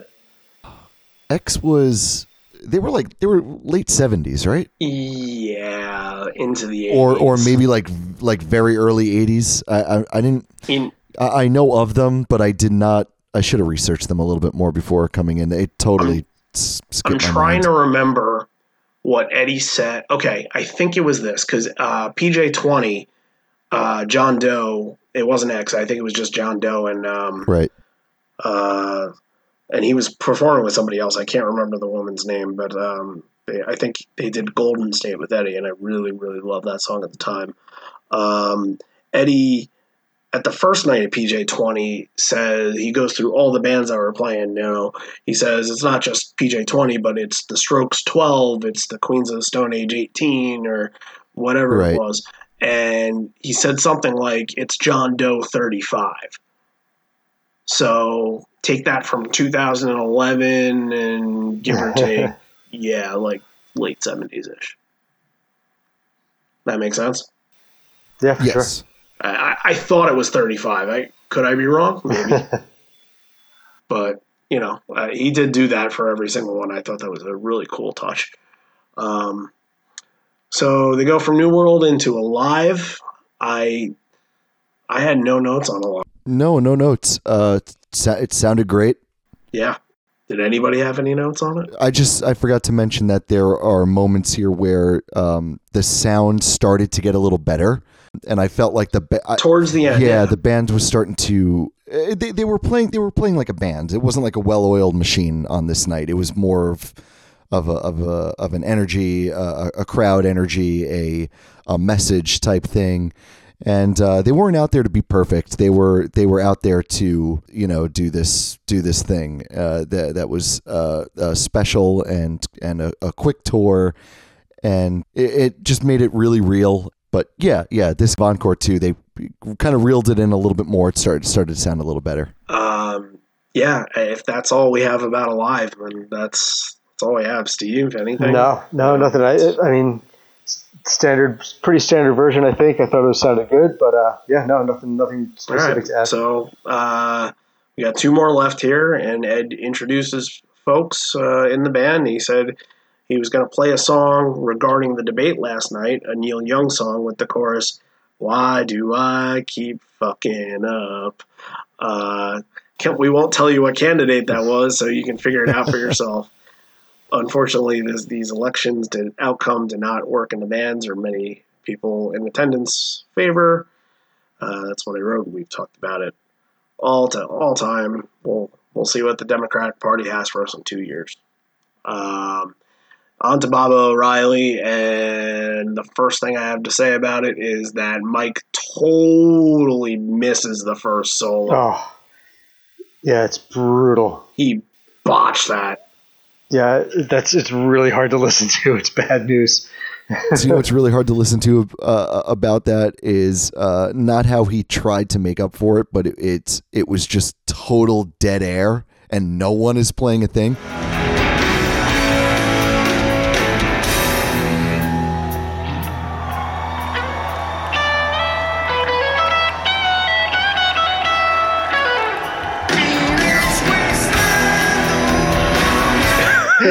yeah, that's true.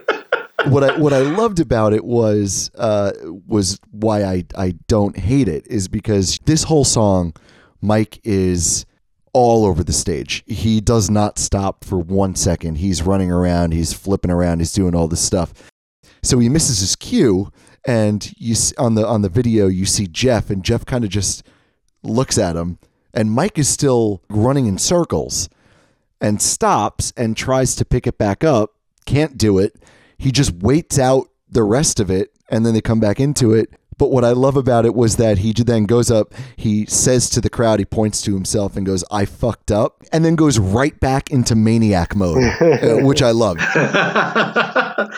it's like a little kid that drinks soda and he's running around, he's running around. Then he when he finally knocks a vase over, he's like, "Sorry," and then it kind of goes back to running around. It was the perfect end to Mike's night because this was this was It was a tough night for him. he was off a lot. He again, it could be a venue problem. Maybe he was having issues hearing himself. Whatever it could have been. This was not Mike's night. And then I just love that kind of the culmination of the whole thing at the end, where he's like, "I fucked up. That's it. He didn't write the song, but he fucked it up. That's right." yeah. You know what it sounded like? It sounded like when you play Guitar Hero and you just totally botch the solo. It's like brick, brick, brick, brick, brick, brick, and, and, and then the crowd just starts boo, boo. It almost sounds like that's where they got the idea for this for, for the game. It's it's exactly that. hey, Mike fucked up pretty bad. Why don't a bunch of stupid college kids that, that have this in their dorm room? That that that would sound funny too. Exactly. Oh man, you know what? He picked it back up though. Oh, exactly. No, that's what I. He made up That's what I, that's what I mean. He goes. He just goes right back to what he was doing. What caused him to miss his cue in the first place because it was high energy, and it's that's what Mike does. He just he just missed it this time, and and he made it better. Um, that's the tenth of the tenth cover of twenty six songs played. So t- ten covers, sixteen originals. That's a pretty uh, pretty even uh, evened out there Right. compared to other shows. I mean, twenty six is not a long set in comparison to what they've done in the past, but um, for ten songs to be covers. And, and I'm not bothered by any of this, and I don't think I would be bothered. I feel like this is a show that you need to pull out the covers for because Yeah. the covers aren't necessarily. We've been saying this all show. The co- covers aren't necessarily just like, oh, we want to play, we want to play Bob Dylan, we want to play Dead Kennedys. No, it's all you know. We're doing these songs for a purpose. We're doing these songs because of the message. These songs, Sans Last Kiss, all have uh, their place, and they're they're all here for a reason. Uh, even Ledbetter, Well, that's as you call the bread and butter. yeah, it is bread and butter, but you usually call it the "Walk Back to Your Car" song. We've discussed this before. I think Buckley might have mentioned it. Sometimes Ledbetter is like the the the exact thing that you need at the end of a Pearl Jam show, and sometimes it's the it's the last thing that you want to hear. Who knows? Maybe this night, uh, it could have been a time where I I really enjoyed it, or I just wasn't sick of it yet. I still think it's a it's a it, it serves its purpose. It's a song to close out a Pearl Jam show, just like you know you just kind of like Corduroy kind of sets the the tone for the show. Ledbetter kind of closes it out. Uh, I think it's the, the the, the the only reason I don't like it is because you know the show's over. it's like ah, Yeah, but I, I still think it's a great song. Right, right. And I'm going to actually defend it on this one because I think for a set that's shorter, that has 10 covers, that is super off balance and off key and off just just really a really different set for a completely different type of tour ledbetter at the end is it's got to be the go-to you know this is baba o'riley into ledbetter this is this is what this is what you have to do and Mike made up for his uh, his botch on Baba. oh yeah with with this. Um, he was he was awesome at the end of the song, and usually you're hearing like Lil Wayne or National Anthem or something else that he mixes in. Now he just he just kind of went you know original. He just kind of finished the song, and Yep. it was it was a good ending to a really really solid show. Um, Al- al- Also, Eddie changed the lyrics. Uh, I I, Oh, I still right. don't know what the fuck he's saying, but he changed them. so Oh, it's you know what's funny that we've been mentioning this whole time? Corduroy, Corduroy was in Soundcheck. Yeah. Oh okay. Didn't know that. I had that. I didn't even check I. I had that one. written down. I had Corduroy, You Are Sad, Nothing Man, and Growing Up. You are would have fit in this set. I think so. All right, let's rate this one. What do you guys think? All What are you thinking uh, here? Steve, you want to go first? Uh, yeah, I'll give this a solid.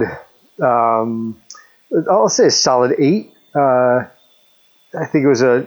I, I say it's that high because um, you got lots of stuff that you don't normally hear. Uh, the energy of the crowd really picked it up a lot.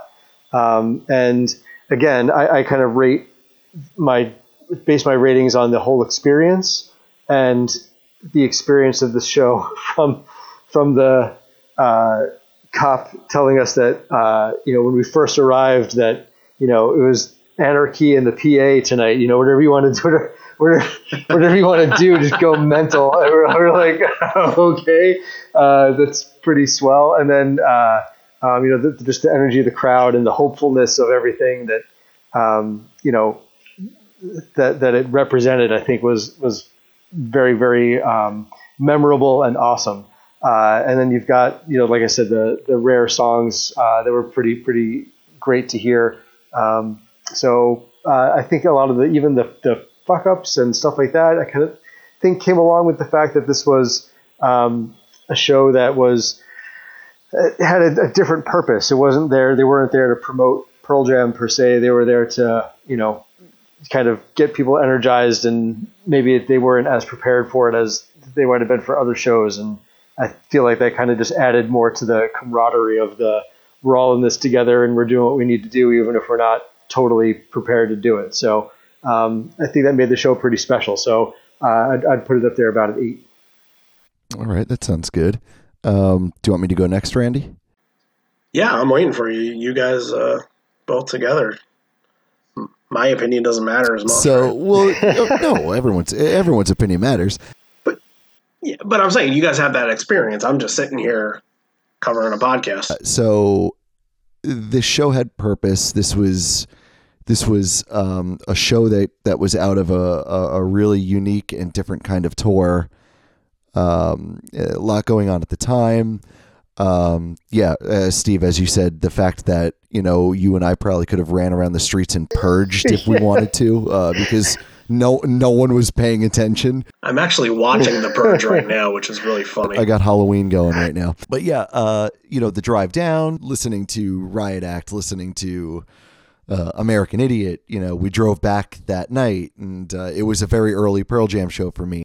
I'm gonna give it a 7.5. I'm gonna go up to the 0.5 and give it a little bit more. I was gonna give it a seven because a lot of the good outweighs the bad, but in my opinion, just because it's a shorter set and because it's a it's a unique type of show and they don't have any control over the sound, it's not an excuse for them to be as sloppy as they were in a lot of places, which they were. So I, I can't excuse them for that. But uh, yeah, a lot of pros for me, and uh, I was, you know, I'm I'm really happy that I was able to uh, see uh, a show out of this tour. So seven point five for me. okay. Um, Um, uh, a, no, gener- a generous seven point five, just because I thought they were a little Yeah. sloppy. Uh, but I got to meet. You know what? You know what? Screw it. I got to meet Tim Robbins. So um, I'm gonna get. Uh, you know, never mind. Uh, it, it- I'll, I'll give it an eight because I got to meet Tim Robbins oh, at the at buzzer. the buzzer. wait I, I, I didn't get to meet Tim Robbins should I drop it to a 7.5 I'm just kidding Okay. Uh, at the at the last uh, the uh, the eleventh hour here, Steve and I s- trade ratings.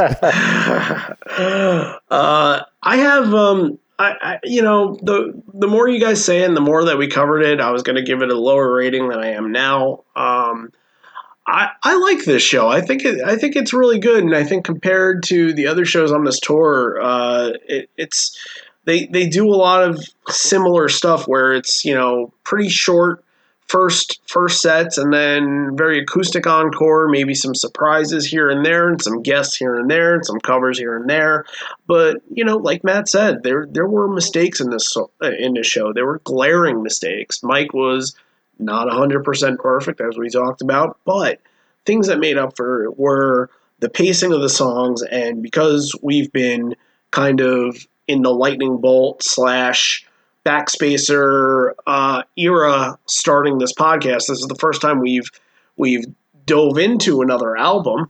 Uh, yeah, this is a this is a big change. things are- big change for what we've been covering. things are a lot different. It's um, you know, and we're starting to learn that the, the way they play things now aren't necessarily how they did it back in even in 2004, which was 14 years ago. So you know, it was nice to hear those things. It was nice to hear a slower version of "Given a Fly." It was nice to hear a chilled out longer version of Crazy Mary, even though it's a pretty long song to begin with. And um, you know, and the message and the crowd's energy were both just top notch too. So what I was going into this show giving a 6.5, I'm ending up with a 7 now. Okay, I think that's fair. So yeah, and again, you know, uh, maybe maybe if this had a an official bootleg, it would help help its cause in my eyes. But you know, uh, not not much you can do about that. So you know, I think a seven is pretty is pretty good for where this show stands. Right. You guys, you guys want to hear some stories? Sure. First one is from Sofa King Mad. Do you get it? I, I, I don't- get it, Randy. Can you explain it to me? Sofa King Mad. I, no, I, I, Say I, I get it. Say it together. You do get it. I just I just wanted to hear Steve say it. say it. Do it. Sofa Say the word. I don't. Yeah, Sofa, Sofa King Mad. There- You're mad because you have a Sofa King. You you wanted Oh. a, uh, a medium Got you. sized sofa. That's that's yeah. I was looking. I was looking. I was looking for the love seat queen. okay, this is Sofa King Mad from Reddit. Uh, a buddy of uh, buddy and I got front row seats right in front of Mike. Unreal, right? At the time, Leash hadn't been played in God knows how long, so we made signs that said "Play Leash or I vote Bush." Mikey saw it and he smiled at us, and eventually Ed saw it and he gave us that "You clever fuckers" smile laugh. But didn't acknowledge us any further, and obviously didn't play the song. We got a kick out of the reaction at least, and fast forward to the second show in Los Angeles in 2006. A friend of mine eh, happens to be Tim Robbins' niece and got us to go backstage after the show. I met Eddie as, as everyone else. I'm starstruck when I speak to him. I thank him for recently starting to play Leash again, and I asked him, knowing that it was a slim chance if he remembered two idiots in Reading two years prior with the aforementioned sign. So he smiled and laughed. He said he did, and he said it was a clever sign. And they spoke a little longer before leaving, but that that's pretty cool. That Eddie remembered a moment like that. That that Yeah. how can you forget that though? That's funny. That's really funny. Uh, yeah, that was, good story. Thank you, Sofa King Mad. Um, this was from the porch from Paso Mist. Uh, I bought seats directly behind Matt Cameron from this show, and I made a glow in the dark sign that said Cameron's Corner. The whole band saw the sign, and Matt turned around to check it out. He handed me his drumsticks at the end of the show, and I asked him about it two years later, and Matt had no idea what I was talking about.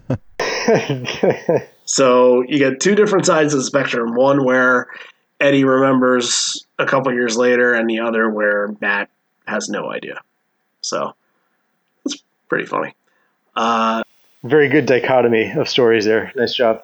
Yes, I I positioned them this way on purpose.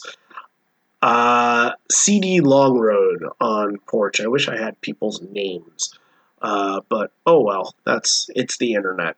Uh, the show in Reading was indeed great. Smaller venue, lots of good good seats. The band had great uh, had a great night. Clearly energized by the cause and the crowd. One distinct memory was the far back center row people. I mentioned this very briefly they were sitting directly in front of an old metal scoreboard that they would bang on uh, during the show to make noise, and Eddie was really into it. Do you remember that, guys? No. I don't either. No.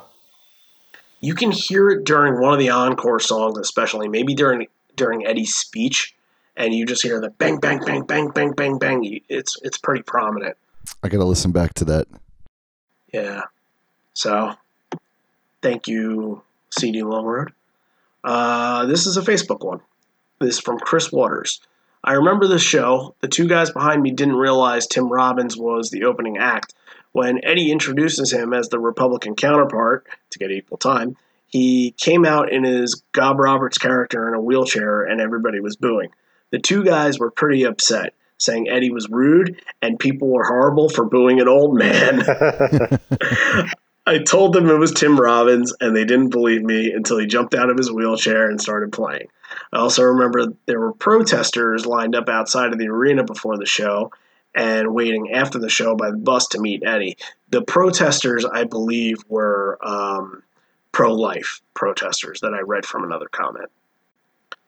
This so he actually has a story about a security guard too. Some overzealous security guard was telling people that were on the sidewalk waiting that they had to leave or they would be arrested for trespassing. What? What? On a night like that? Yeah, uh, that was not the the, the conversations we had. with yeah. Nobody moved, but I ended up leaving because the band never came out for a long time and I had a long ride home. we could have driven up and parked on someone's front yard, and they would have been like, "I don't care." One last story, and uh, um, I I like this story because it's just different and it's not long, but it's you know it just shows that you know this band is for everybody, and sometimes you know even if people don't agree with them, they can still find chemistry with them and common ground and and relate to them. So this is from Darren Mang Mangiacarne. Uh, it almost looks like MAGA, but it's not. Um, a great show in my backyard at the time had a great view of Matt Cameron from behind the stage. I'm a fairly conservative person, but I love the band. I remember being asked uh, as I was walking in if I wanted to sign a petition in hopes to get uh, Bush out of office. He's right. He writes the madman out of office. I, smi- I smiled and politely said, I hope to keep him there. She was shocked, and I kept walking on. So, uh, look, you know, it wasn't 100%. Not every single person. at least he was polite about it. Yeah, um, It's all. It's all I ask. that's that's it's interesting because I, I think that if if like Kid Rock and granted, I'm I would never go see Kid Rock if if, if you know if Kid Rock was doing an all Pearl Jam cover show, I, I wouldn't even go see Kid Rock. No, I would. I would. I would have to phone my congressman about something like that. Try to have it uh, uh, stopped any any way I could. And, and you know what would have been the pro- would have been the issue that Kid Rock might have been your congressman. That's that's a great point.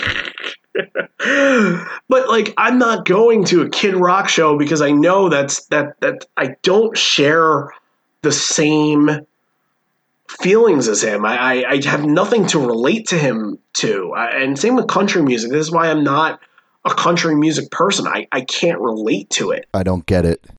Yeah, but you know, kudos to this guy that that to Darren and that can still find the common ground even if he doesn't share the same views as the band. A lot of people are out there that feel the same way. Uh, you know, I, I called it the Pearl Jam Civil War back a couple years ago when the bathroom band happened and they wouldn't play North Carolina. Uh, Right. that really triggered the whole Civil War. Um, but they're out there, and I, you know, I, and there's still people to this day that say, "Why is the band writing political songs and making political posters and blah blah blah?" I can't believe they do this. I'm like, dude, Ver- Versus was half a political album. Glorified G, WMA, uh, they're political songs, and even to this day, like Rearview Mirror Daughter, that's about you know child abuse uh, or spousal abuse. It, it's all relative to what's going on. So like they and Eddie writing pro-choice on his arm as well. They've been in it from the beginning. This isn't just like you know, No, it's nothing new. like if Nickel if Nickelback just chose a side. And uh, N- Nickelback is Canadian. They have virtually nothing to complain about. That's also true. Everybody else has something to complain about Nickelback though. yeah. We'll have to post the video where Nickelback is covering uh, Even Flow when they were like in high school. Oh my god, there's there's no drums. There's no drummer. Yeah, it's really bad. yeah.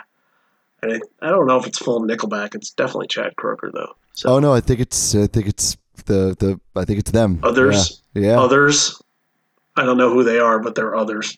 Chad Kroeger and the Nickelbacks. They should change their name to that. Better marketing. Um, this is a public service announcement brought to you by Live on Four Legs Podcasts. Live on Four Legs is happy to present a weekly podcast dedicated to the Pearl Jam live experience.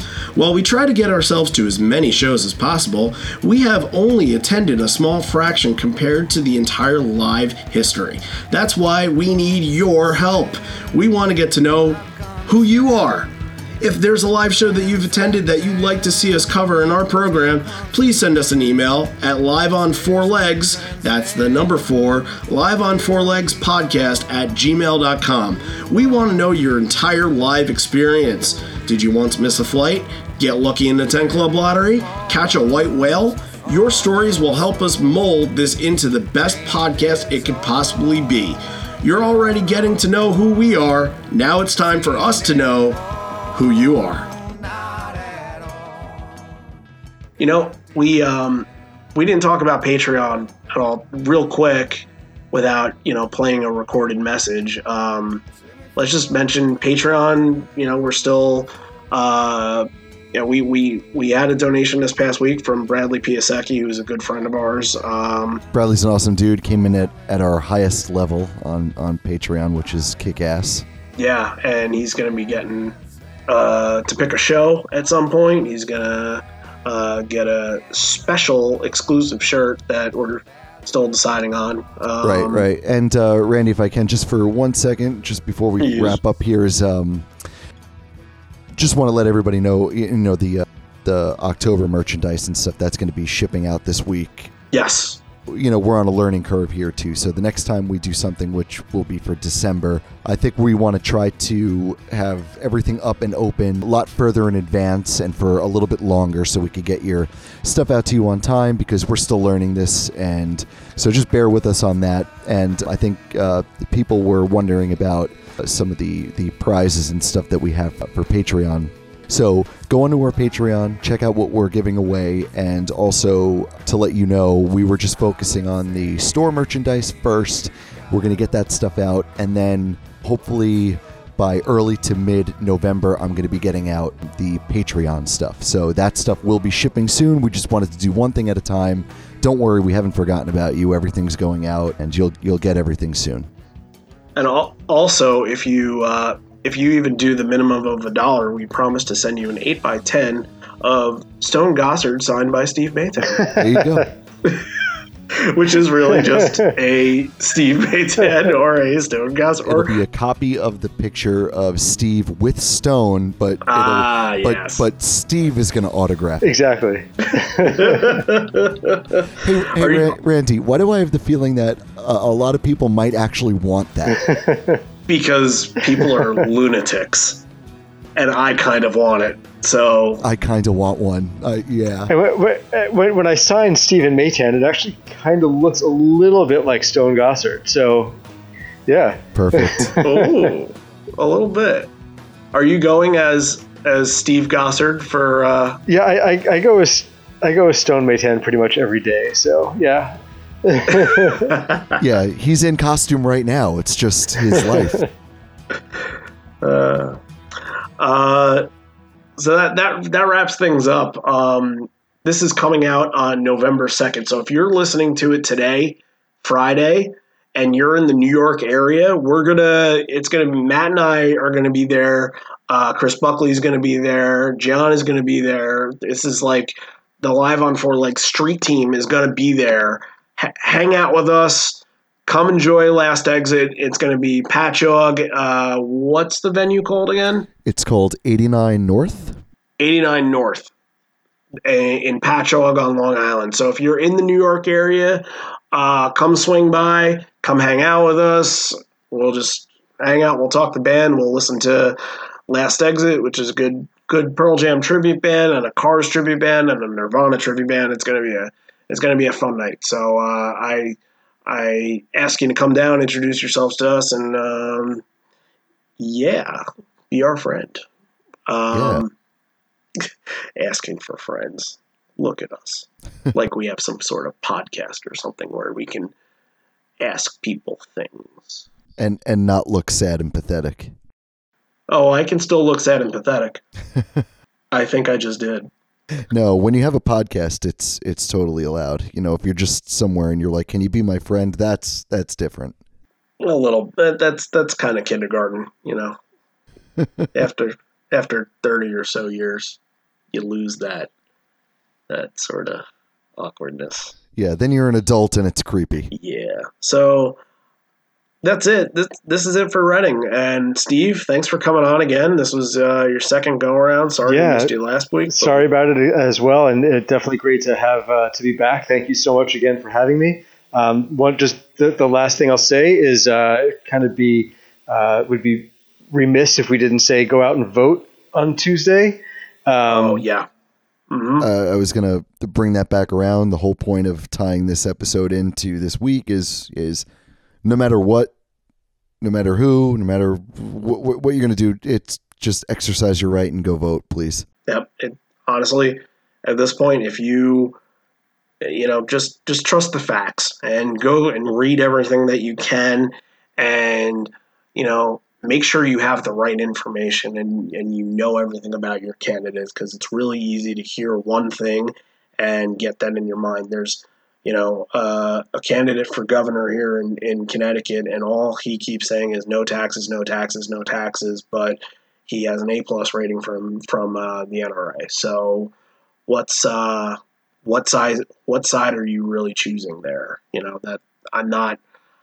Look, I'm not. I didn't say his name, but that's that's just how I feel about the situation. And you know what? The guy that I'm voting for, I don't even. I don't really care for him. I don't really care for him that much. But you know what? Just what I'm doing, and it's just the environment it is. So, anyway, I was going to say check out um, ballotpedia.org and uh, vote411.org. Uh, they both give you what your ballot will look like. Um, so there's lots of uh, everybody, of course, knows you know their senators and, go- and, governors and things like that for the midterms. Uh, hopefully, you know your your uh, representative, but a lot of people don't know like their attorney general and their um, you know their state senators and uh, even your school board can be uh, terribly important for your area. So um, if you check out those websites, they usually give you a pretty good uh, rundown of who's actually, you know, the, the total list of things that's on your on your ballot as far as people, as well as um, ballot initiatives like. Um, uh, I'm trying to think of it. There's one. There's a couple actually uh, in Connecticut and Randy. They're they're driving, uh, gone right out of my head. But um, you know things like approval for um, budgets. Lieutenant, Lieutenant governor, governor well, but there's like a, a ballot initiative for um, I, can't remember what it is, but uh, oh, for like uh, public public parks, are they going to be protected?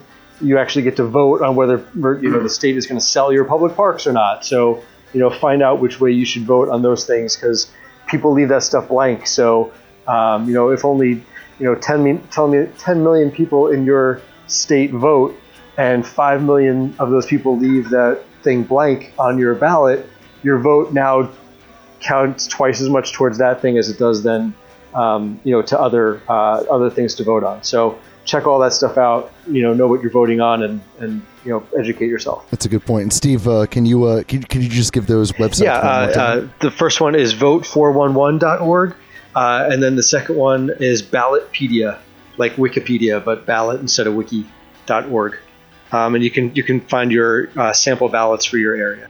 Cool. And uh, you know, like Pearl Jam, you might know where where our our it was pretty obvious where we stand with this. So if, if there are if there are people out there that listen to the podcast that feel differently, that's fine. We all have something in common, and we'll we'll keep that common view and uh, We love to talk to you about about the band and about music in general. So we don't mind keeping politics out of it altogether. But go out and vote. Maybe we could get some kind of um, some kind of blue wave going. A big wave. A big blue Oh, wave. there it is. There We've it been is. waiting.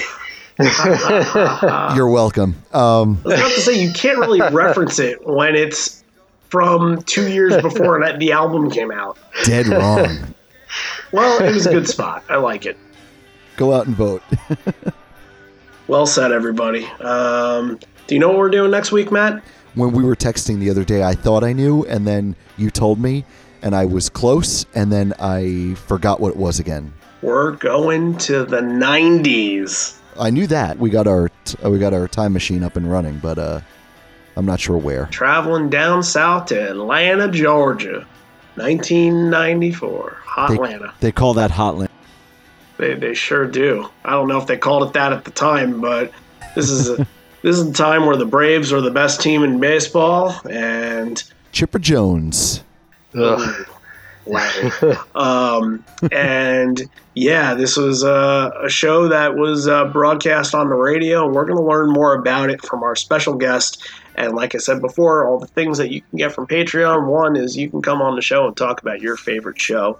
And we're having our first patron on the show, John Farrar. We're really excited. He's really excited to be on and talk to us. He said two things. He said no stats, which get out of here. Yes, we're talking about stats. If we have to talk about stats, there's not much to talk about in that one. But uh, and he said no slow burns, which there isn't. So Yeah, I think we're in good shape. Atlanta, I think it's night two, uh, April '94. It's one of it's getting close down to uh, one of the last shows Dave A ever played with the band. So right. that's where we are.